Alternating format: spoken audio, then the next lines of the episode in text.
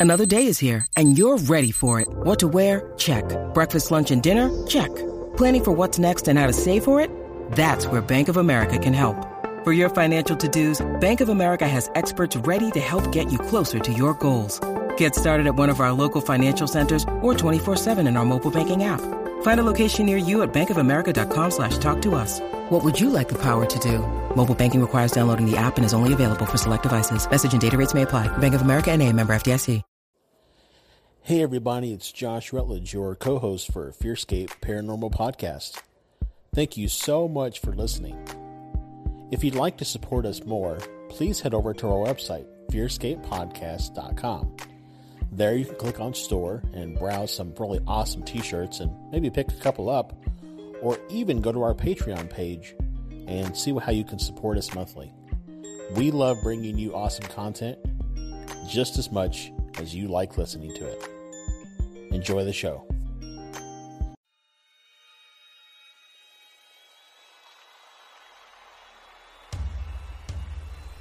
Hello. I'm so glad you could join us. I hope you brought your blanket to hide under.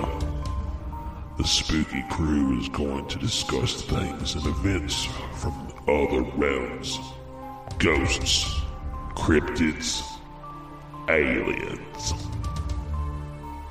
Be sure to hold your blanket extra tight as the boys take you deep into the Fearscape, fear scale, Fearscape.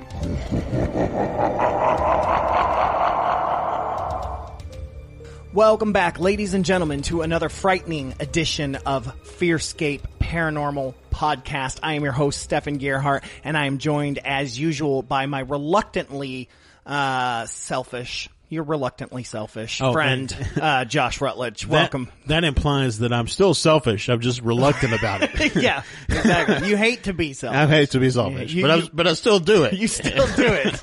Boy, you're just reluctant to do it. Uh, yeah. Um, so that's what happens when we improvise. Uh, so yeah, we have a very interesting week of, uh, catching up to do. We were both on vacation last week. Uh, boy, was it needed. Um, oh yeah. I needed it big time. I got to meet my sister, which was very cool through a DNA test. I found out, uh, within the last few months that I have an older sister. So that was kind of neat. Yep, that was it was really cool that a that you found that out, uh, b that you reached out and, and see that like y'all connected. Oh, dude! I mean, she is a carbon cutout of me, but female, and we get along so well, and her kids are amazing. I'm sorry for her then. Yeah, me too. Um, but yeah, it was it was so much fun, and you know, you got some beach time, I got some Michigan beach time uh, at a little Yeah, pond. watch out for hypodermic needles. Yeah. uh, but what we're going to be doing this week is something different than usual. We're not going to be um, researching and talking about a paranormal topic uh, in that regards that we normally do, but we're going to be researching and talking about our journey together so far. Yeah, and and when we say our journey, it's not necessarily our journey in doing this show. It's the kind of parallel journey that started right around the same time that I I joined the show, but it's but it's more of a, a almost spiritual in nature, um, along with you know that, that came along with doing the show. So, Yeah, absolutely. And uh, you know, if you're if you watch the show Supernatural, it's at this point it would say the story so far, and then carry on my wayward son, and then you would see this montage of everything that happened over the last 15 seasons. Uh, except for we're just going to do the show Yeah. on the montage. So Right. we'll get to that in a little bit, but we're going to talk to you guys about where we've been, the thing you you've heard us talk about it throughout the show, experiences that we've had, and the things that have been happening. It's crazy, and we're going to go into deep We're depth gonna into we're gonna stitch it together like a paranormal quilt. Yeah, well, at least we're going to try to. Yeah. Uh, but before we get to that, let's get into our first segment of the show, which is the psychic word of the week. And now, the psychic word of the week.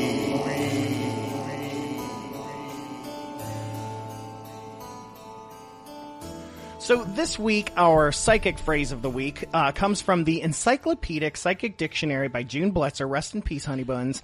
Um, and uh, we have flipped through the pages as usual, and where we stopped uh, was in the letter S, and I looked down, and the phrase that caught my eye was "slaying in the spirit." Okay. What, now, Like- without looking, like, you're slaying it. yeah, that- I don't know, but it, it- yeah, it's not a sleigh ride. This is S L A Y, and what immediately, without even reading the definition, is it rem- it just makes me think of those uh, the Crusades were slaying in the the spirit, right? spirit, Like uh, it wasn't, you know, I I was just I was possessed by God. Well, it makes me think of girl, you slaying it. You slaying it, girl. Uh, but here's here's what uh, June Bletzer says about slaying in the spirit, and these all ha- this has hyphens through the whole thing, so technically it's one word. Okay. Um, anyways, it says to lightly touch the forehead of an individual with the first two fingers of the right hand and cause the individual to fall to the floor unharmed with the intention that he or she will receive a bolt of Holy Spirit energy. Performed by an evangelist at a charismatic meeting that is designed to stir the emotions of the members. Individual falls backward in a prone position, fully relaxed instantaneously with the touch. Workers help to ease the slain individuals to the floor as they are touched one after another. They lie on the floor until normal consciousness returns. Purpose is to receive a physical healing or a change in attitude.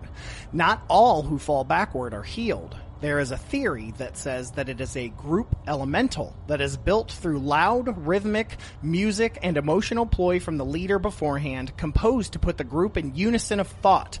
Group's expectation and desire for the healings and falling backwards cause it to happen. Yeah, you know, it's it's funny because I think earlier today or maybe earlier this week, you and I were talking about um, the fact that what if the Holy Spirit, as it is related to it Mm-hmm. in Christianity, is really just a group elemental because it seems like For the sure. Holy Spirit is only really called on as being moving when it's around a large group of people.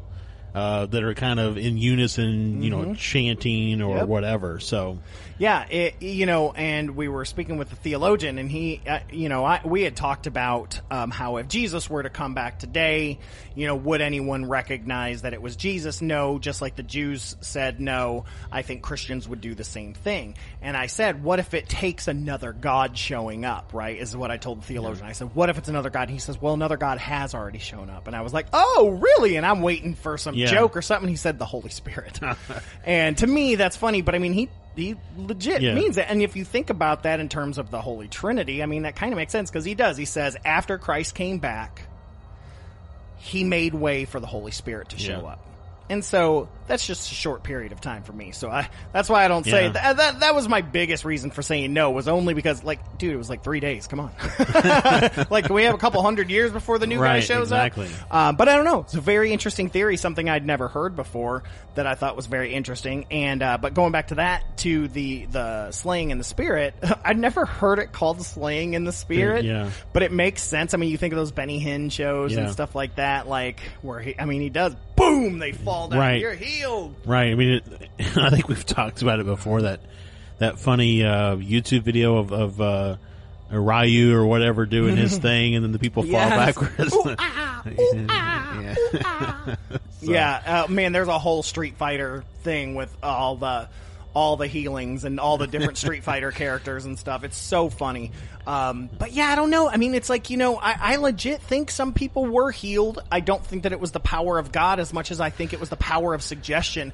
You've got a hundred thousand people in this auditorium all believing and wanting you Yeah. to get healed. If you you know believe in something like the secret or something like that, imagine not only your want going out to the universe, but a hundred thousand people in an enclosed space. And in, and in Wicca, we raise the cone of power. Well, here's a hundred thousand Right. people raising the cone of power. Um, and thought, just thought alone could change that. So, Well, and something I've been uh, I've been reading a book about uh, frequency and about how to how to change your own. that's in- that movie with Dennis Quaid, right? It's funny because Got she, the novelization. because she talks about that movie. In oh, does book. she? yeah.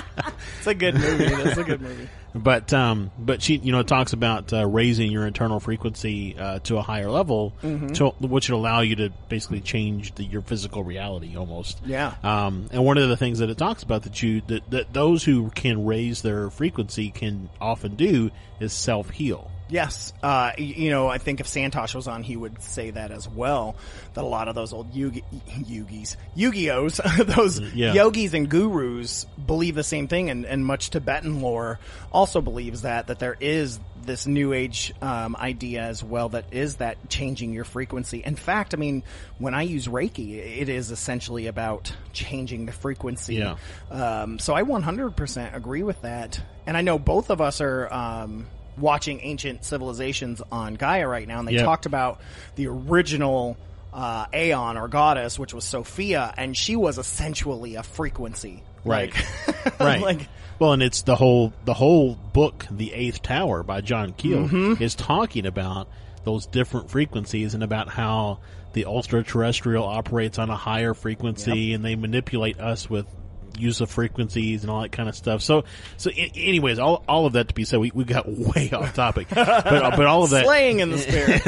but all of that to be said, that if in the moment there's enough people in the room and the energy is right in the room, you could temporarily raise that frequency enough to self heal. Sure. I, I mean, that's why it's like, you know, I, I don't think thoughts and prayers help, but I, I bet you you get a hundred people in the same room doing thoughts and prayers, it might. well, all all prayer is is positive intent. yeah, exactly. So if you're putting that positive intent, that positive energy out into the universe for something to happen, why not? And to uh, lightly, just even lightly touch on what we're going to be talking about tonight in terms of synchronicities. Here, I flip to this random slaying in the spirit, and down at the bottom is group elemental, which we talked about a few weeks ago. Yeah. I mean, ha- we would have hit that and been like, "What's a group elemental?" right. Right. We would have wondered. Right. Exactly. It, it came in the order it needed to How come weird. Yeah. I mean, we legit are flipping through this and just finding, you know, anything so funny. Uh, but yeah, I'll shut up on that and we'll get moving on because I could talk about this all yeah. day. Well, we will. Uh, but yeah, I want to get into uh, some spooky news. I got something kind of sci-fi to talk about. Sci-fi. Mm-hmm. Sci-fi Ryuken.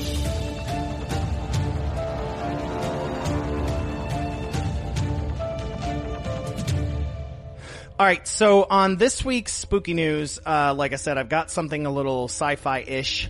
Um, this comes from space.com. This is one of my faves. Uh, you know, all the cool uh, astronomical stuff is on here. Yep. Um, it says mysterious blue fireball streaks above Western Australia, puzzling astronomers. Now, one of the reasons this stood out to me was that a few years back, um, uh, myself uh, and a few friends of mine went on a thing here in Louisville called Danger Run where it's basically like a scavenger hunt and it leads you to two different haunted houses. And Yep. if you you know whoever has the less mile or the closest mileage wins some crap. I've never won so I don't know. Did you know that one year, uh, Justin and I were like in the finalists? Wow, uh, a, a guy that I used to work with, a friend of mine, was the very first winner. um, but yeah, I didn't know that. But I love. I, that's the first time I ever did it. Was back in the high Yeah. school. We did it that, and then now um, we do it almost every year for some friends of mine. But anyways, one of the times we were out, we saw this huge blue fireball. Uh, that came down, and we were just holy crap! And it turned out to be a meteor of some sort. Um, it was all over the news and stuff like that. But that's why this grabbed me because this says it puzzled astronomers. The one that we saw did not puzzle astronomers. Um, so, and there is a video of it, um, as well as a picture you can see there. Just you can see it, Josh. Yep. But I mean, it's just a, a blue streak essentially in the sky. Um, but what it says here is that a streak of blue light flashed across the sky on Monday, surprised Western Australia's night owls and befuddled the astronomy community. God, I love the word befuddled. uh, the blue fireball was seen at 1 a.m. local time on June 15th, according to ABC News. It was a really spectacular observation, Glen Nagle, the education and outreach manager at the CSIRO NASA tracking station in Canberra told the news agency. Sightings were reported across the remote region as well as in the country's northern territory and in South Australia, Nagle said. Many observers caught the phenomenon on video. The fireball streaks steadily across the sky. At first it appears orange or yellow, with a short tail streaming behind it, and then after a few seconds, the bulk of the fireball lights up blue. Now, scientists are not quite sure what object was burning up in the atmosphere to create the brilliant light show, according to ABC News. Some amateur astronomers speculated that the object could be human made debris, perhaps from a recent rocket launch. But That seems unlikely, says Renee Sayers, a research ambassador at Curtin University's Space and Science Technology Center. A fireball flashes across the sky in Western Australia's remote Pilbara. Uh, they reference. And uh, Sayers says when space junk re-enters the atmosphere, what we tend to see is sort of like crackles and sparks. This is due to the fact that there's stuff burning up. So you've got solar panels going all over the place. You've got hunks of metal moving around. Now the fireball seen in Western Australia, on the other hand, glided smoothly through the sky. That makes it more likely to be a natural space object. The blue color, according to Nagle, indicates a high iron content. Yeah. And many meteorites, space rocks that survive their fiery trip through Earth's atmosphere, are high in iron. Some may be the cores of ancient asteroids, even according to the Natural History Museum in the UK. Now, Sayers said that the fireball looked similar to another spectacular meteor sighted in Australia in 2017, but even that fireball whooshed across the sky, and instead of hitting the ground or burning up in the atmosphere, it bounced back into space. Now, the June 15th fireball may have been another grazing encounter, but we may never know. Hmm. It, when you were reading that story, it reminded me of. Have you ever seen the movie The Right Stuff? Yes. So there's a scene where John Glenn is orbiting the Earth, and you see I can't remember the two astronauts that are supposed. You know, they're in Australia at the listening station. Frickin' frack. and there's this fire going, you know, Yeah. and John Glenn reports that there are these swirling um, uh, objects around his capsule. He can see them through the window. And all this was supposed to be while he was orbiting over Australia. Mm-hmm. And I actually went and looked real quick and I found this is the quote that he said. He said, this is John Glenn. This is Friendship 7. I'll try to describe what I'm, when I'm in here. I'm in a big mass of some very small particles that are brilliantly lit up. They're luminescent. I never saw anything like it. They were round a little. They're coming by the capsule. They look like little stars. A whole shower of them coming by. Wow. So it's just very cool that that happened, Happened. over top of Australia, and then here they've got these two fireballs that come in over top of Australia. Well, and even then, you know, there are many theories that the Aborigines, uh, Aboriginals were the original people of the Earth, Hmm. um, and you know their their origins and their myths and things like that speculate that as well. Um, so. It, you know, maybe Yeah. it's like, "Hey, we're coming home," or, we're, or or it's just like that movie, "The Gods Must Be Crazy." It's just a Coke bottle coming down on an African tribe. Um, but yeah, so very, very interesting. Not not as spooky as spooky can be, but just the idea that they found no particles, they found nothing. Yeah. The astronomers looked, they couldn't figure out what it was. They're just assuming it's a meteorite. But you know, I mean, uh, I also wonder how much how much stuff really probably enters our atmosphere that we never see. time. We never Yeah. see it. You Yeah. know, so this is just this happened to be one that we caught. Yeah. you know? Well, and it's funny because just the other day, uh, yesterday or the day before, uh, as we're recording here, um, was National Meteorite Day. And uh, it was super cloudy, and you, couldn't see anything. And I was like, "Is it?" My father and I, law and I, were like, "Does this happen at the same time every year? You know, or does this coincide with Yeah. like, uh, you know, play, pl- placa- placentas, placades? what are you um, talking about over there? the meteor showers. There's like the play, Pleiades one and the Measure one. if you just mumble and Yep. change, This is why I do the Yeah. hosting This is- mainly. This is, this, I'm going to take that approach on all the names that I have to read in future. Uh, in future. just future mumble it, man, or just or make up derogatory names instead of play Placades, placentas, Yeah. whatever you want to do. But yeah, anyways, I'm going to stop that before it gets out of hand. uh, you're welcome, uh, blanket huggers, for Yeah. my life. Uh, but yeah, so let's move on and get into our uh, next segment, which is the UFO sighting of the week.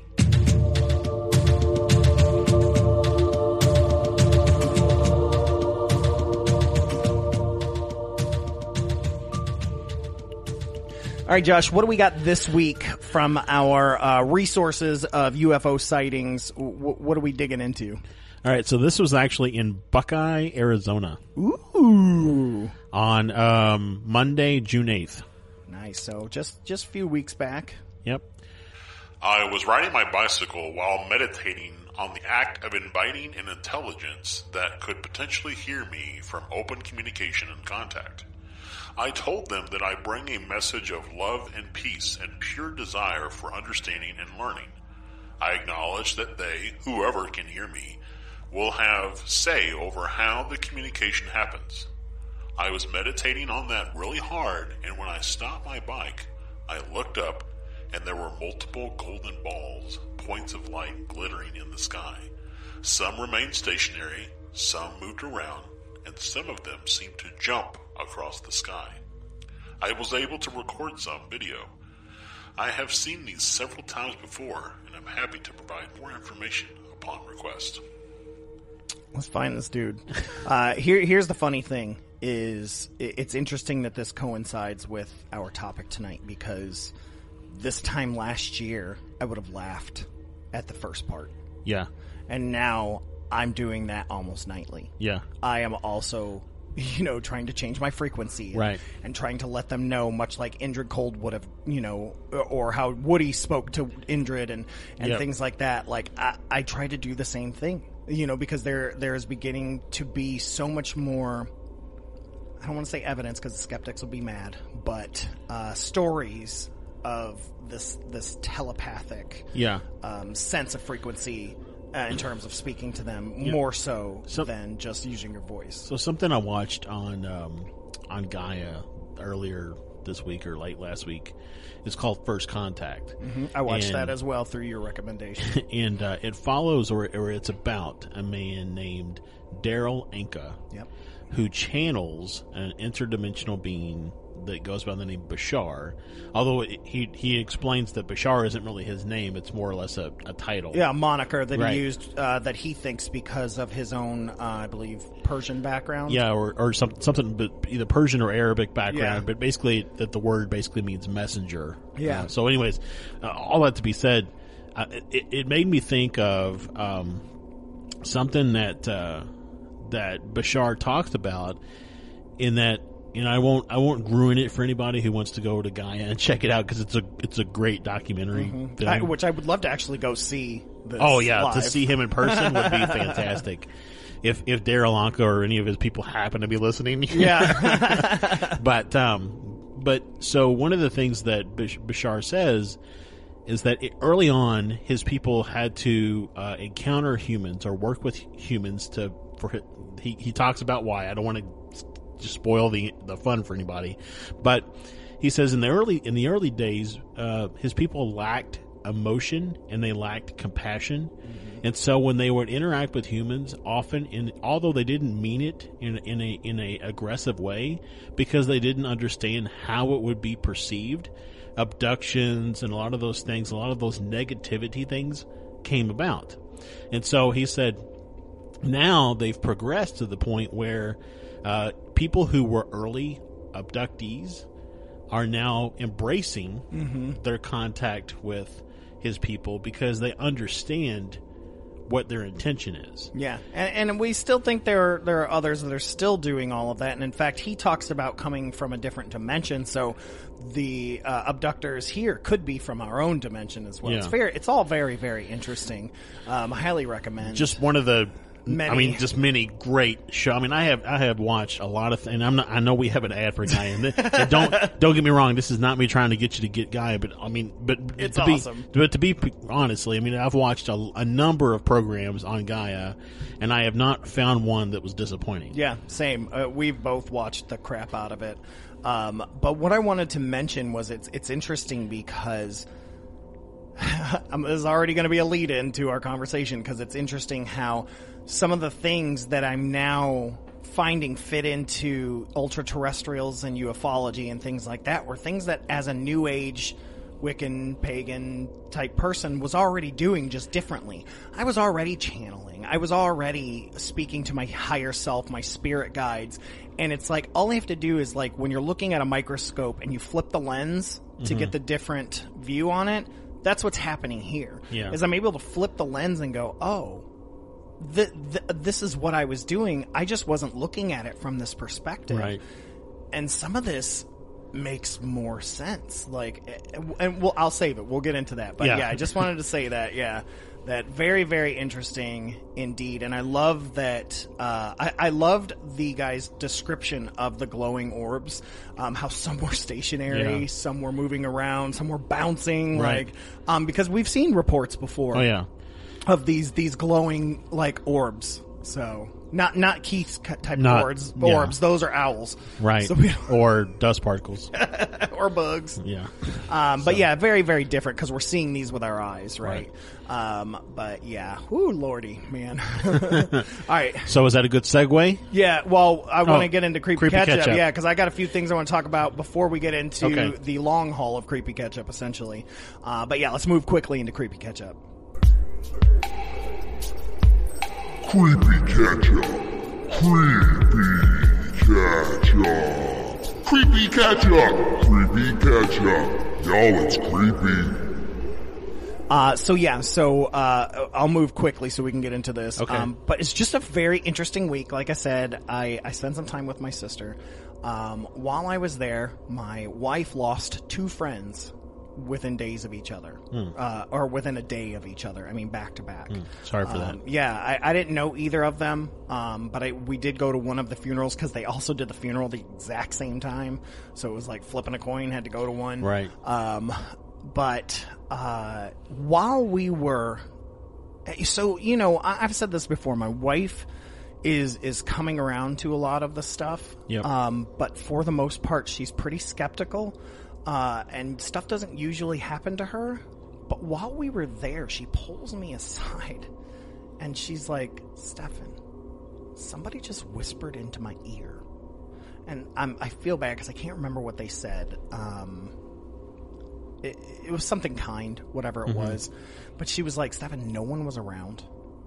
She was just like, it was no one's voice in this house, and it was directly in my ear. And she's like, it gave her the willies. Like, it really spooked her, but in a good way. Yeah. Um, we were uh, going to be reading tarot. My other sister came into town, Trisha, so everybody knows about her. Um, and so we were also going to do the Ouija board and things like that. We never ended up getting to the Ouija board because the tarot took forever. But Trisha's, whole, I mean, uh, Sarah's whole big thing was that she wanted to see who it was. Like she was like so stoked to find out who it was. Yeah. Um, and I asked her if she thought it was either one of her friends. She said no. She said she didn't think she knew who it was. And so she wondered if it was someone in the house. Um, now, where my sister lives is kind of like a neighborhood filled with kind of like really, really nice condo homes. Yeah. And so there's a lot of old people. So, I mean, who knows? Could have been somebody Right. who passed away. Um, my sister's adopted dad died in 2001. He did show up. My sister can speak to spirits. He did show up during her tarot reading. So it's possible it was him. I mean, could be anything. Or it honestly could have been a loved one of Sarah's that was trying to comfort her in her loss. Yeah, and and that's what I told her too. So uh, that was very interesting. That wasn't my thing, but that was definitely hers. Um, but then you know, like just being there, I mean, I had just all sorts of feelings and, and taps and pulls. Like my blanket got pulled off a couple times. I kept expecting her dog to be there. No, he was up or she was upstairs. Um, you know, while I was sleeping and and things like that. And then of course, um, you know, I had a dream. Uh, last night about uh, Allen Greenfield, the author of the uh, Complete Secret Cipher of the UFOnauts, and this is like the f- the f- second or third dream I've had about him in the past two weeks. Now, granted, I just finished his book, Yeah. He's, he's fresh on your mind. He's fresh on my mind, and I told you I kept seeing him everywhere. Like, if you've watched Hellier, you see this standard kind of, you know, middle-aged man, glasses, longish-ish, kind of grayish hair, um, and kind of like those Hawaiian or bowling type shirts. Yeah. You know, and like, I, I, I've seen this dude everywhere. Like, I'm like, Allen? you know, like, and so he is definitely on my mind. And uh, we've got a really cool announcement we'll bring up uh, into our topic. But like, just very, very interesting. Just a heavy week full of light things, if that Yeah. makes sense. I mean, it was daily. Daily, daily, daily. And then, of course, the second. So I've had a great week, though. Like, I mean, I have been like, you know, I I don't know how much I've shared this on here, but I, I, I suffer through ADHD and anxiety and depression and things like that, like a lot of us do. Um, but this week, I mean, I was on cloud nine, getting to meet my sister. Yeah. We were swimming and we went to Ann Arbor and I got to go to my favorite bookstore and I found a really cool book, um, that I just found referenced in, in, uh, Greenfield's book, which Yeah. I'm laughing at because like, it just grabbed my eye. I was like, "Oh, that's very interesting." And then, like the very last chapter of Greenfield's book mentions that book, and I'm like, "Go figure." Um, but anyways, yeah. So that happened, And then I get home and my anxiety has been through the roof. Now, granted, work's been kind of crazy. Yeah. I chipped my tooth on Sunday. There's there's been some factors, but it, it I don't know. There, I just makes me wonder if I need to cleanse my my uh, in laws' home. You know, Yeah. Like, Have you not done that? not in a while, not since they've been there. Um, so yeah, I don't know. Really, really weird. Just, just a whole new weird feeling. And today was the first day that I felt better. So this is four days after I got back. Today was the first day I didn't have anxiety all day today. Interesting. Yeah, and work was just as crazy Yeah. as it's been all week, so it wasn't like that changed. Um, so yeah, I don't know. I don't know. Just I I got a lot on my mind, and you know, like, and I don't know how much of that is just infiltrating. I guess Yeah. in a way. I mean, one one sad thing is I was supposed to go to Europe. And now the U.S. has been barred from Europe, so now I don't think we're going, which just Yeah. sucks because I really wanted to see my brother. Um, but you know, just a couple things. But at the same time, it's like today I have felt just amazing. Like I don't know, it's just weird. So I don't know. I don't know. Maybe- how creepy that is per se, but well, and, and your your feeling amazing thing. I mean, you and I have both said that we look forward to this day every week. Yeah. uh, of to being able to do the show, and so maybe just knowing that you were going to get to do the show tonight was enough to maybe tip and the scale. yeah, and the fact that um, I have a day off tomorrow, Yeah, well, that, that's good so I too. get a three day weekend. Right. Um, I don't know. Uh, Uh, dec- declaration day is this weekend. Yeah, so. it is, and uh, so I, it, I don't know. It, it's interesting because my therapist, I had, I had to change uh, my time because I had another appointment that I double booked, and then uh, I was like, okay, well, I can't do the next week because I'm going to be in Michigan. I was like, let's do next week. She's like, well, I'm going to be out of town, so it's been like, it's going to be like three, four weeks when I see her next week, and I'm going to be like. Get ready, honey. I got a lot to tell you. So, so my creepy catch up. I just have two items, and they're really the same item, that just happened over two different Mm-hmm. nights. So, um, I have had every night uh, some really crazy dreams that I don't really remember the next day. Like I remember bits and pieces, but the bits and pieces that I remember are stupid. it's just like They it always are. Has nothing to do with anything, you know, retrospective or anything. So, but um, one thing that I noticed uh, last night and the night before is I went to bed with so we on our bed we have the uh, the undersheet and then like a light blanket and then the comforter. Okay. Uh, and we keep our house pretty cold at night because we like to sleep when it's cold. Um, so last night and the night before, um, or rather, I guess in the morning when I woke up, I woke up to find that the, my the comforter was off of me.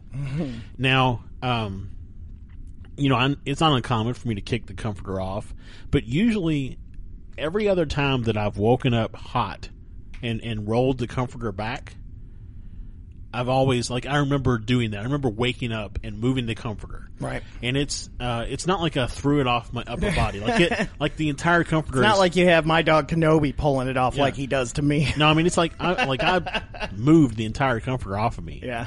Um, well, what, what's really crazy is the first night that it happened, uh, I woke up at like four or something in the morning, and I realized that the comforter was off of me, and I had like this fleeting thought that I was abducted and placed back in my bed, and then Hmm. just they just kind of covered me up with the sheet and the blanket, but not the comforter. Maybe you were slayed in the spirit. Maybe I was. You got thrown back into the bed. I was. Yeah. Yeah, That's I- interesting, I don't know, but still, but that's that's the only two things, and it's again, it's just more or less the the fact that I really for the last two nights, I've almost um, blacked out, if you will. Like it, like it just when I wake up in the morning, I have almost no memory of anything that happened. Like I, I usually toss because I wear a CPAP when I sleep, and it's very uncomfortable. Yes, I know. and, and the hose gets Whenever I when I when I used to have to wear mine, somehow in the middle of every night I took it off and didn't know it. I mean, the hose gets wrapped everywhere. You know, I, I ended Yeah. up like, you know, so anyways, so I, I usually, fat people problems. yeah. so, so I usually, I mean, I usually, uh, toss and turn and wake up several times throughout the night to readjust Yeah. for how the hose and stuff is wearing for the mask. in the last two nights. I mean, it was like like I've gone to sleep and I've woke up the next morning Interesting. and nothing. sleeping hard. Those hard sleeps scare me. Um, but it reminded me of two quick other things. Um, first of all, I was I've been talking to Brad, of course, a lot. Um, he's been having a lot of crazy stuff happen to him. Uh, and one I just wanted to share real quick. Sorry if you were planning on sending that in, Brad, but the other night he he woke up with huge scratches along both sides of his arms, and uh, he didn't even notice his wife noticed it like what the hell happened to you? And they're three. It's three scratches on each side. And he is freaking out. He sent me pictures of it and everything. He's like totally freaked out about it especially because stuff that's been happening to him lately which i won't ruin for anybody because he wants to send it in. Um, but that was interesting. The other thing was as i was talking to my mom and you know how uh, we were talking to Santosh about uh, astral projection as well as abduction and things like that. They talk about how you get lifted up and you could fall back in, and that's how you wake up and you're like, oh, and it feels like you just got dropped. Right. I was talking to my mom, and she told me that when I was really, really little, she said I used to come into her room all the time saying that I just fell, but I was on the bed. And that she had seen me a couple times as she'd walk by, she'd hear me go, and I would be bouncing. Yeah. Like, and you remember my story Yeah. of possible abduction at that Right. age. And I'm like, oh shit. right? Like, uh, it was really weird to hear her say that because she was like, it happened a lot. Well, but I, but your story when you were abducted, like you all disappeared, right? Like, Yeah. you were missing. Yeah.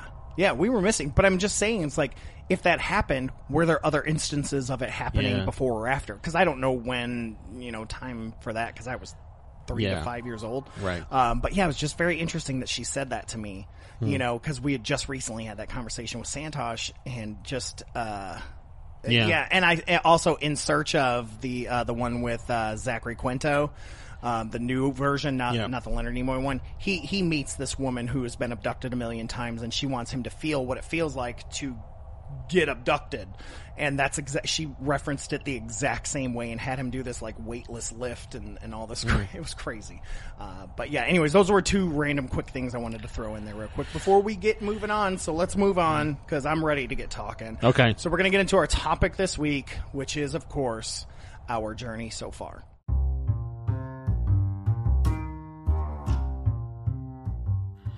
Hey everyone, Josh here.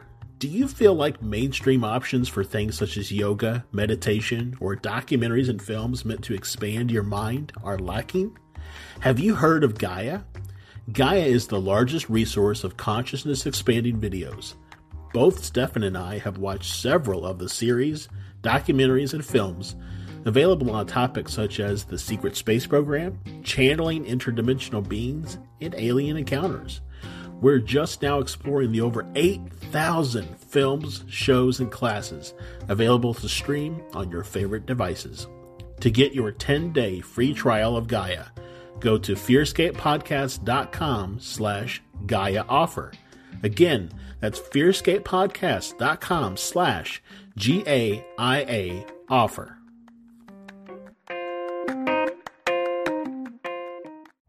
Okay, so yeah, here we are. We Yeah. we have It's- we It's really. Uh, and I was thinking about it. It's almost. Um, it's almost come like it's almost been a year. I Yeah. think since it started. yeah, it's getting damn close. Yeah. and I, I mean, I just want to say thank you to our listeners for being interested in our stories. A lot of the feedback that we get from folks is their interest in our stories. People love creepy catch up. Probably more than any other segment. Yep. Um, just the fact that we have so much of it, um, which is great because I mean, there's weeks we don't. I mean, we do not Right. force this issue. I mean, it, it just stuff happens. Sometimes we have dry spells, and sometimes we have crazy stuff. yeah, some, like last week, it's like I had a light but heavy week. It was just nothing really big to talk about, but there was a lot of little things, right? So Right. it's like was a light. know. It was a light flow. It was it was a light flow, um, but yeah, thank you guys for always Yeah. listening and being intrigued. Um, uh, but yeah, some of you did ask, especially some newer listeners, asking, "What's the whole story here? Like, how did you get Yeah. to where you are?" Because we don't share everything on this podcast. Uh, We forget sometimes that what we've talked about didn't happen while we were recording. Right. So there's you know there's a lot of gaps. Well, and, and and also I think that at least for me, um, I'm looking forward to really, like I said early on, to kind of trying to stitch it all together. Because I I do remember a lot of things that have happened, uh, but you're right. I don't remember what we've talked about, what we've shared, uh, what we've kept internal. Um, so yeah, it's it's a really good, almost like a, a roadmap for how we have gotten to where we are. And the funny part is, is like I feel like we've only like scratched the surface, and that's telling with the fact that I'm about to live on the other side of the country. Yeah. How I still feel like we've only scratched the surface. That bigger things are about to happen, even with us in separate separate places. Well, and, and and as we'll as we'll see as we start talking through these things, uh, I really feel like it, it, each time that something has happened, it has built upon itself. Yes. And Um, just this, I mean, I hate to reference, but I mean, Hellier did not create the term synchronicities. And I mean, I've read it in every single damn book we've been reading. Right. But the synchronicities have been insane.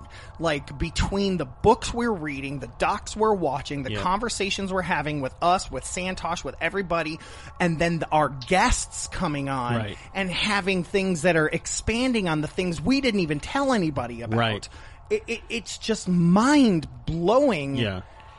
Oh, just you know, like the the theories that even just you and I share. Like we, you know, Yes. we're in Messenger all day talking about things and stuff, and the theories that you and I share that no one else knows about Right. those theories. And then we watch a documentary or something, and they're talking about the same about damn the same theories thing, or we're reading a a book that was written fifty, 50 years years ago, or a book that was like barely published Right. With the same thoughts and the same ideas that just just feed that narrative for us. Um, and, and I try not to have a singular lens on things, but that's the interesting thing is there are many lenses, but they're all pointing towards the same thing. Yeah. That's what's crazy. Like we're coming at it from a UFO perspective, an ultra terrestrial perspective, a religious perspective, a spiritual perspective, a pagan perspective, an occult perspective, all these different perspective, and they're all like They're all lining up. they're all lining up, which was itself a sort of theory we had towards Right. the beginning that all supernatural paranormal things are related. Right. Right? And it's just whew. So, so let's let's take a, Yeah. a look at kind of so I, so as as we started to prepare for this episode, um, I, I sat down and made a little document of kind of where I think, um, where I think things started in this journey, and I, and I and I don't want to diminish the fact that you have been on this journey uh, for a long time. I have been on a similar yet probably not as acknowledged journey for a long time, but it only seems to be that once we're on the journey together, that things really started to click into right. place. Right. And it's interesting because, you know, Santosh and I have been friends just a few years shorter than you and I have been friends. Um, but pagan wise, him and I have been friends almost since the get go. And him and I have always joked that our lives are very parallel, even though they are different.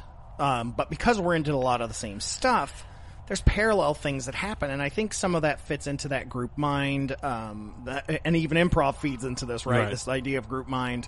Um, but in a lot of ways, I feel like your track just curved in between our tracks too, because now even Santosh is like, Josh, dude, this is what we're going through. And it's like, Yeah. you know, and, uh, you know, you're just a train car behind on some things. And it's interesting for Santosh and I to go, gosh, these were things that we felt when we were actually all of us were at Campbellsville, um, but we put into our pockets um, because we didn't have the understanding nor the experience to understand what was going on. And it's like when your train showed up, it like it like emptied those pockets out for Santosh and I, and we were like, so that's what this meant. And then you know, there's this wizened old man that both Santosh and I are as we look at you going, Oh, remember when we first felt this way? And, and I mean, it's like puppy love. You know, when you first get into it, everything is like, holy crap, I swear I just felt somebody touch my shoulder. And Yeah. it's the most amazing thing, you know, cause you do, you get to a point where you're like, yeah, I just had another thing touch my so- shoulder, man. It was, you know, and it's like you forget.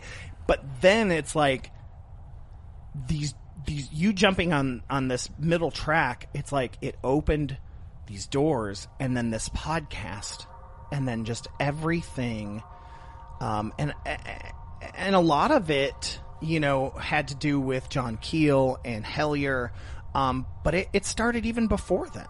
Yeah, so I, I think for me, I, I track it back to um, the dream that I had before I recorded the first episode with you. So we recorded the first episode, I believe, at the end of August, which which actually aired on September 11th. Um, and so the, probably the week before, so two weeks before it aired, I'd had a dream, which I shared in the in the Getting Spooky with Josh, you know, kind of uh, episode, the new co-host Right. episode. Um, and uh, you know, and for those who who may not have gone back and listened or, or who are new to the show, so in that dream, I was uh, standing in the field uh, in my grandparents' uh, in my grandparents' farm in Shelby County, Kentucky, and um, there was an entity like standing next to me, and I was in comparison to the entity, I was small, so I I interpreted interpreted that as being I was a child, uh, and then when I looked up in the sky, there was like a triangular craft, uh, kind of partially blocking out the sun, and the entity uh, spoke to me, although not with their mouth, and said, you know that that uh, that I was a hybrid, and I was going to have some medical problems because of that, and, and so on and so forth. And so then I woke up, and like I said, then we did the, the show. And so for me, um, that was kind of uh, the first uh, starting point of of of all this kind of stuff kicking off. And Well, it- and well, it's like when I read tarot. One of the things that I do in the spread that I do is one of the uh, first cards we read is the past, and the past I always reference as being the root cause, the root that affects the rest of the reading. That this happened in the past, and this is why everything is leading that way. And that's what this was for you. This was the root. If I were to read you, I would say that was the root that led to everything else and is leading to everything else. So one of the other things I'm I'm, read, I'm reading this book right now by um, uh, Penny uh, Pieter or something like that. I can't remember her last name, but um, it's uh, it's all about changing your frequency. Mm-hmm. And one of the things that that she says is is that as you um, start to shift towards raising your frequency, you'll start to encounter things because you're you're changing yourself. You're changing your physical nature. And some of the things that you'll encounter is that you'll have uh, uh, sup- uh, repressed memories will come to light. Yes. Um, you could potentially have spikes in where you previously didn't have much ADD or ADHD. It could all of a sudden pre- start to present itself. You could have Look what happened to me. where you didn't have, you know, um, depression maybe so much before. And now all of a sudden it starts to present itself, sort of, you know, anxiety and all that kind of stuff. And it's and it's just really interesting that perhaps before we even started on the path, I had um, in my mind committed to being on the path, and so therefore the changes in myself had started. The changes in my frequency had started, which brought forth this, uh, pot- you know, potential of a suppressed memory, which is really what it felt like. It it didn't feel like a dream. It felt like something that I had experienced, which I had forgotten, and that now I was remembering. The way the way I've had dreams like that, and the way that I, the way I say that it feels like as if y- it- is as if you are standing in a picture in a newspaper in a Harry Potter world. Like that's the way it, it has always felt like to me. It's like because things are moving, but they're also stuck. Right? It's Yeah. like it's this frozen moment that moves. Well, and I, and I Uh, definitely, you know, in, in in that dream, I was myself. Yeah. You know, I mean, a lot of times that I have dreams, I, I have had dreams like that in the past, where I feel like I'm witnessing an event, but I'm usually witnessing it from a third person perspective. Like I see myself doing whatever. This was very much I was myself doing this activity. Yeah. So. And to to pull back a little bit for me, you know, when Brad and I started this show, both of uh, uh, uh, Brad first, and you know, and I, I'm a big believer that um, if you're if you're, oh, I, and I'm really digging this term frequency. It's like so if your frequency is already open, right? Someone else's experience can reopen it, so to speak, and push things in your general direction. Yeah. Um, because Brad came onto the show and had some very very interesting. Um, night hags, which is where creepy catch up came from. Was this whole idea because they were one after another for a while. And all of a sudden, I hadn't had night hags in quite some time. And all of a sudden, I was getting them again. Um, and, but our show was focused mainly on ghosts and poltergeists and, and those things. Um, and then one, I don't, I don't, I don't remember how it happened, but, um, we read something or or Brad in one of his his night visions there uh, we established that it could have been extraterrestrial. Um, that there was some theory in the fact that it might be extraterrestrial because I think he saw himself on like a a, a uh, surgical table or, or something along those lines. I can't remember. Um, and then we started kind of looking towards that and um, this this whole idea of extraterrestrials started kind of to be put onto the forefront for me. Um, I think I think Brad backed off of it a hair. He had some other things that were happening and things like that.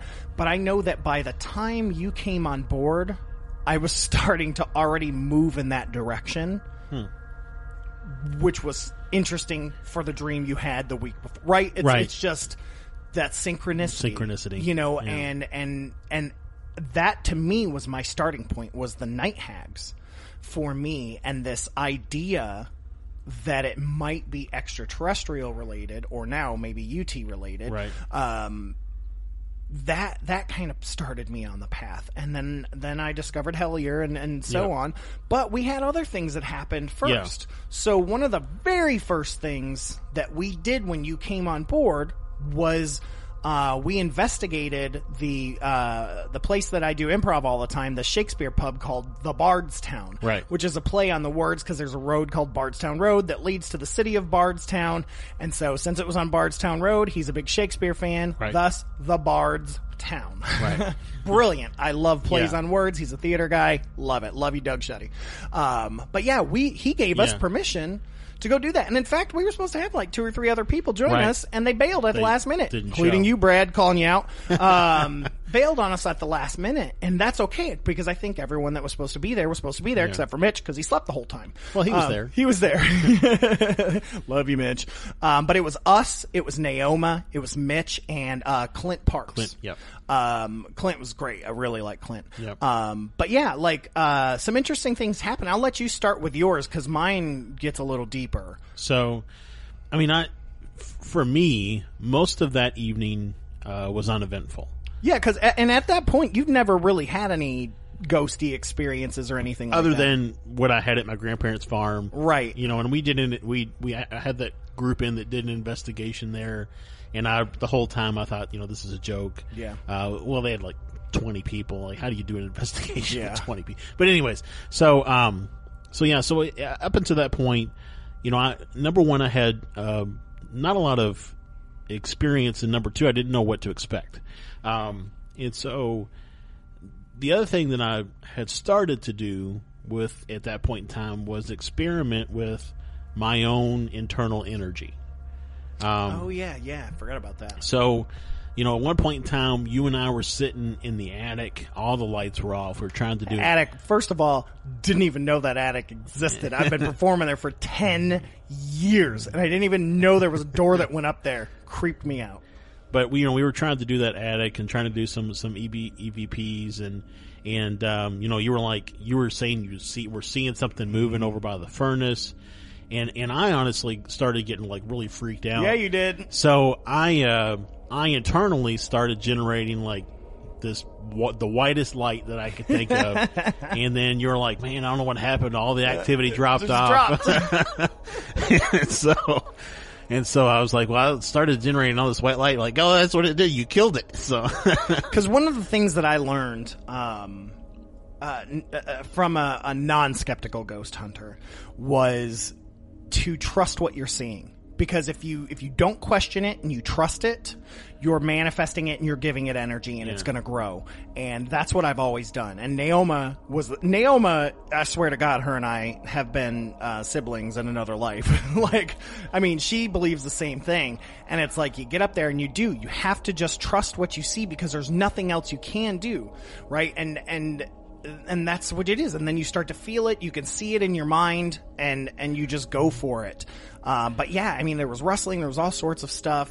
And even Naoma and them had an instance. Uh, Naoma and I, all, both together, we had an instance up in the attic. I mean, the attic was spooky, ooky. But I mean, you know, I think that we got a feeling uh, at that location, or at least say we, you and Naoma got a feeling that there was at least maybe a woman, a small, like maybe child or something, and then um, a, a guy who, um, you know, was was uh, not a nice guy. No, not at all. And uh, Naoma, interestingly enough, Naoma and I came up with that separately, which was very creepy. Huh. Um, but yeah, it was really really interesting, and we had a cool instance in the in the green room back there. Just some stuff, you know, going on uh, during that. Yep. Um, we were using a, a ghost hunting tool uh, that had some interesting uh, results. Uh, I don't remember all this. Go back and listen to the episode. Um, Yeah. But what was really really interesting was later on. Um, I I felt this urge to channel. Uh, and looking back on it, it's exactly what it was. Yeah. Um, we felt something was up. We just we felt something was going on with this woman as, as if she was trapped. That there was this possibility that this child was hers and he was stuck, and that they couldn't get to the light, and that they were being held down essentially Yeah. by this man. And um, but we couldn't get the correct information, and I just I, I couldn't stop it. I ran to the Ouija board, which we hadn't touched that night, and I began channeling. And my uh, it, it wasn't your normal channeling. I didn't invoke. I didn't become. I didn't trance and become them. But my hands were her hands. Yeah. And it was moving so fast. I've never Ouija'd by myself. Like that's not a thing I've ever done. And I, it was moving so fast. And I knew they were the right words because they were popping in my head before I would see them spelled out. Yeah. And um and I'm sitting there going, God, Josh is gonna think I'm a freaking weirdo. But I couldn't stop. I couldn't well, stop. and see that that whole time. So I I had picked up because we had some dowsing rods, Mm-hmm. right? And they were the kind that like the part that you hold on to is separate from the part Yeah. that turns, and so it's like I'm sitting there holding these, and they cross like directly in front of me. Uh, I get these cold chills all Yeah. over my body. You know, at some point, at certain points of time, like my name came up in Yeah. the conversation. Um, so I start like internalizing, picturing this white light and you know that kind of stuff, and and I mean it was just a it was just a very, uh, for lack of a better term, eye opening experience for me. And what's interesting is, is that whatever Naoma, myself, and you, and maybe Clint, and maybe Mitch is snoring, um, but whatever we did, felt like we were able to get the woman and her child to move to the light and be free of Yep. this man, um, because Doug has said he has not seen the visage of the female who he would see on the camera all the time. That's who he would smell her perfume and all. Hmm. Has not seen that, but the man has still been there, and so that was very telling. Um, that what we did worked. Yeah, right. so So, I mean, but yeah, so that so so that for me was so if I, I look at the dream and the starting of the show as like a uh, opening the door, right? Um, then that experience was uh, almost like an an affirmation that I was in the right place. I was moving on the right path.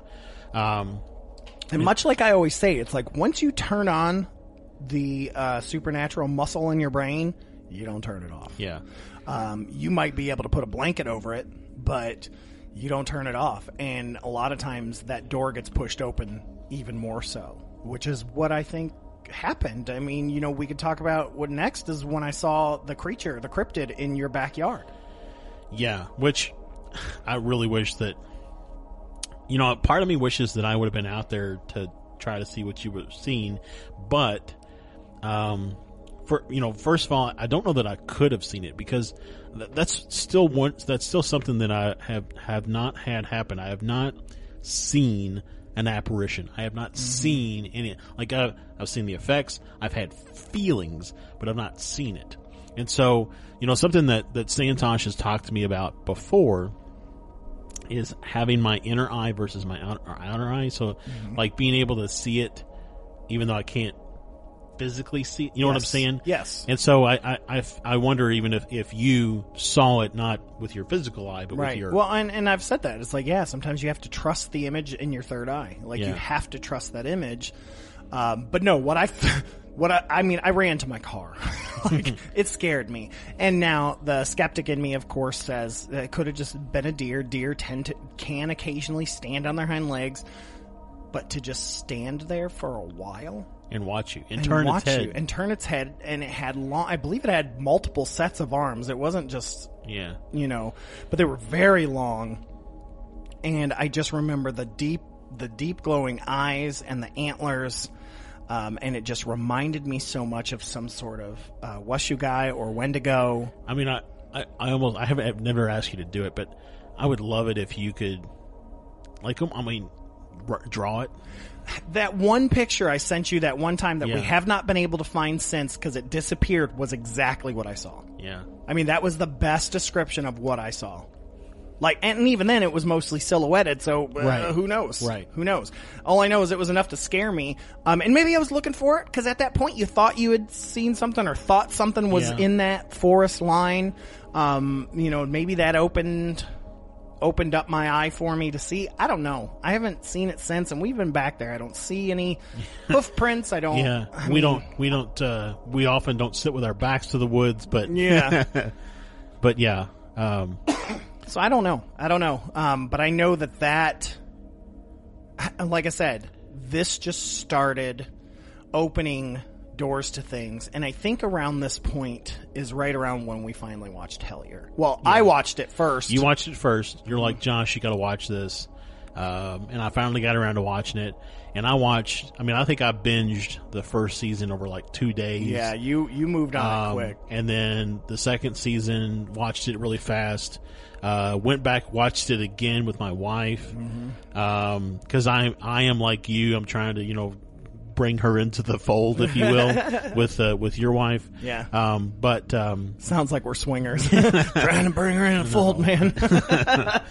But um, yeah, so I watched it. I mean, I'm even I've even uh, watched a few episodes here and there, bits and pieces again, to to try to pick up on things that maybe I didn't pick up on the first go around. yeah. Um, but yeah, I mean, I- I, think the the watching Hellier really, um, well, I, you know, so here I'm, I'm thinking about it now, and um, I don't know how much, um, I don't know how much I actually got out of Hellier, other than, um, maybe the some some um, contributing information to some of my theories, and that it turned me on to John Keel. Yes, and that's exactly what I was going to say. Um, Hellier itself was amazing. We've we've had our own conversations, um, and you can listen to our episode on Hellier, even though our opinions have changed on some of that. Yeah.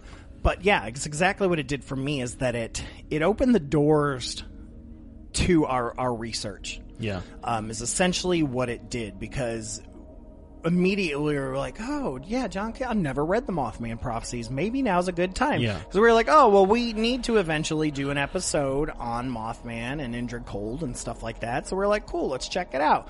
And then, I mean, and to me, it was truly at the end of the day, it was John Keel that, yeah, that opened because that referenced so many oh, things. yeah. I, my only reference at that point was the movie, Right. which is like a small part of what. Good lord! And just contains. the the way they portrayed Indrid Cold, it was just Yeah. whatever. Um, but yeah, that was my. So I had no idea it was this nonfiction Yeah, I like mean, study. and, and really, and really for me, um, if I have to think about the progress, the progression of things, uh, reading uh, Mothman prophecies and finishing it, uh, and then the things that occurred for me after that was like a was like a springboard. I mean, it just it it just pushed me to like. So let, let's assume I was on level one. Now I'm like level three. Like I, I jumped a whole Yeah, whole and then we were like Santosh, watch Hellier. Yeah. and he binged it in like two days, both Yeah. series, both both seasons, and all of a sudden he's on board. He's reading the books with us, all the Keel books, and of course the Allen Greenfield episode. Right. that changed everything for me in Hellier because that's when I got a renewed interest in numerology and the occult. Yeah. um, and that's when I first started getting my first inklings into the occult having to do with extraterrestrials or the term we learned ultra terrestrials right. um, and just it just crazy. And so we ended up buying um, Greenfield's book, and I I tore through that and uh, just. It, it, I just I, the um, and then we read Woody Derenberger Derenberger's uh, Visitors from Lanulos, Lanulos, yeah. like and seeing how that and I just bought uh, Gray Barker's book, The Silver Bridge, so I'm I'm anxious to read his account on everything that Well- happened in Point Pleasant. Well, and you know, and it's and it's my reading of of Keel's uh, Mothman prophecies that leads me to believe that Mothman was not a cryptid. Oh yeah, I'm 100% with you on that. And anyone that reads that book and comes out thinking that it's a cryptid did not read that book. Book, yeah, they watched the Uh, movie. yeah, and that that tells me all you've ever done is just read your own lore or watch the movie. Even we, you know, listener out there, I know you're out there. It's like you even kind of getting mad at Josh saying it was a cryptid. There's there's you know tracks, there's things, and blah blah blah blah. I, I, st- I still feel like our theory fits our theory. I mean, it still could be a man in a spacesuit that Yeah. needs to eat, that needs, Right. you know, like Right. could still have tracks. Um, yeah, I don't. So it'll be interesting to see if Gray Barker's account uh, describes Mothman differently. Yeah, I'm very interested. Though I know him and Keel were BFFs, Right. Um, as was uh, Derenberger. So I, I read this. So I just recently got uh, his daughter Tanya's um, book Beyond Lanulos, um, which is a follow up. It's Beyond Lanulos: Our 50 Years with uh, Indrid Cold, and um, there really wasn't a whole lot of new information, though it did talk about stuff that happened after the book uh, his book came out and stuff like that. But one of the interesting things in the book was, and I had read this somewhere, was that Gray Barker originally was supposed to be the editor of the book. Um, he was taking his time because there was so much great information that Woody had given him that he loved it. The original, and they talk about the original manuscript, is gone. It's lost to time. It's lost to time, and um, apparently it went way deeper. And then when Herbert, whatever his name is, uh, because Woody got impatient because at that point he had lost his job, and so he wanted this book deal. I don't blame him. He wanted this book deal to help provide for his family, Yep. and so he he fired Gray and moved to this other guy and this guy shredded his stuff and added his own information uh, essentially you know like they did to the bible Yeah. and stuff like that it's like added his own information because he didn't he thought it was too fantastical Hmm. so he he brought it back down and if you've read the book It's pretty it's pretty fantastical. So I'm kind of Yeah. concerned at Like, how what- what was it? Yeah, what- was it? But yeah, it's like he got rid of that. And Gray has even said it was phenomenal the information that Woody had. Well, I mean, it, it talks about you know, and, and I don't want to get too far off topic here, but but it talks about in, in Visitors Lanulos that uh, you know they talk about how they how they communicate telepathically, and, and uh, Indrid says, "Oh, it's so easy. I'll tell you how." It makes me wonder if in the original manuscript it tells you how to do it. Yeah, stuff like that. Because th- there was, because there was also um, the uh, the editor also didn't want to incite panic. He was one of those. Yeah. So he also cut things out that he thought would incite panic. Um, but what's really interesting, just to wrap up Beyond Lanulos, it's a very, very short book. I read it in an hour. Yeah. it was very, very short for being fifteen dollars. Um, is is she talks about now? We know on Hellier, th- this book came out before Hellier, but on Hellier she says that Indrid Cold had passed away. But before uh, that, in this book, she talks about that Karl Ardo and uh, Demo and and Indrid and his kids and all of them are on Facebook and they have accounts for those that are in the know and that they are on social media. And she talks about how Indrid had become old and his kid or was a now a father that had three kids and was in charge of of the going out and doing it was just very very interesting uh, for her to share uh, where they all like MTV or VH1s where are they now Yeah, right, right. so The little thought bubbles are popping. Bloop, bloop. yeah, bloop, bloop, bloop, bloop, pop up video, man. Um, but yeah, it was very, very interesting, and and yeah, so Hellier just it just opened that floodgate to John Keel. to really in in, in you know in Hellier definitely um, I would say that after watching Hellier we were both really passionate about the documentary Mm-hmm. we wanted to get involved somehow you know it really inspired us to want to learn more to seek more information I mean, Greg and Dana, I'm sorry how many times we reached out to you. Sorry you didn't respond back, but man, Yeah. we reached out to you. Um, but yeah, we were so passionate, which we've seen. So is everybody else that watches. It. Right. It, it, it is very telling. about how they approach this documentary so differently than most paranormal docs. Yep. And um, one of the things that uh, that actually came out of it, like you say, is our interest in Keel, uh, and also um, the overall. Uh, you know, we our own theories now involve uh, cave dwelling UTs. Yeah, yeah, absolutely. and uh, yeah, I I will say, um, post Hellier now, post the first review, things have changed for me. I definitely feel like they were off topic when it came to the pan. I think that was a road Yeah. that Uh, yeah. was, and this is coming from a pagan. Um, I think that went off in the wrong direction. I, I think uh, Carl, right, is the um, Carl's the filmmaker. so what's the other guy's name? Um, I don't know. You know who I'm talking about, though. Yes, the guy that figured out all the numbers. yes, him heading towards that route is where I think it should have Yeah. been. And it's interesting because I spoke to Brad. He watched Hellier he didn't really like it because of the whole numbers stuff. He's like, that's when he thought it got stupid. But that's actually when I thought it got interesting. And then reading Allen Greenfield's book Yeah. and how good lord has that opened up more doors, which we'll get to. You know, in in not to get too far off topic, but the even now thinking back to the original emails that sparked Hellier, the Right. David Christie email, Right.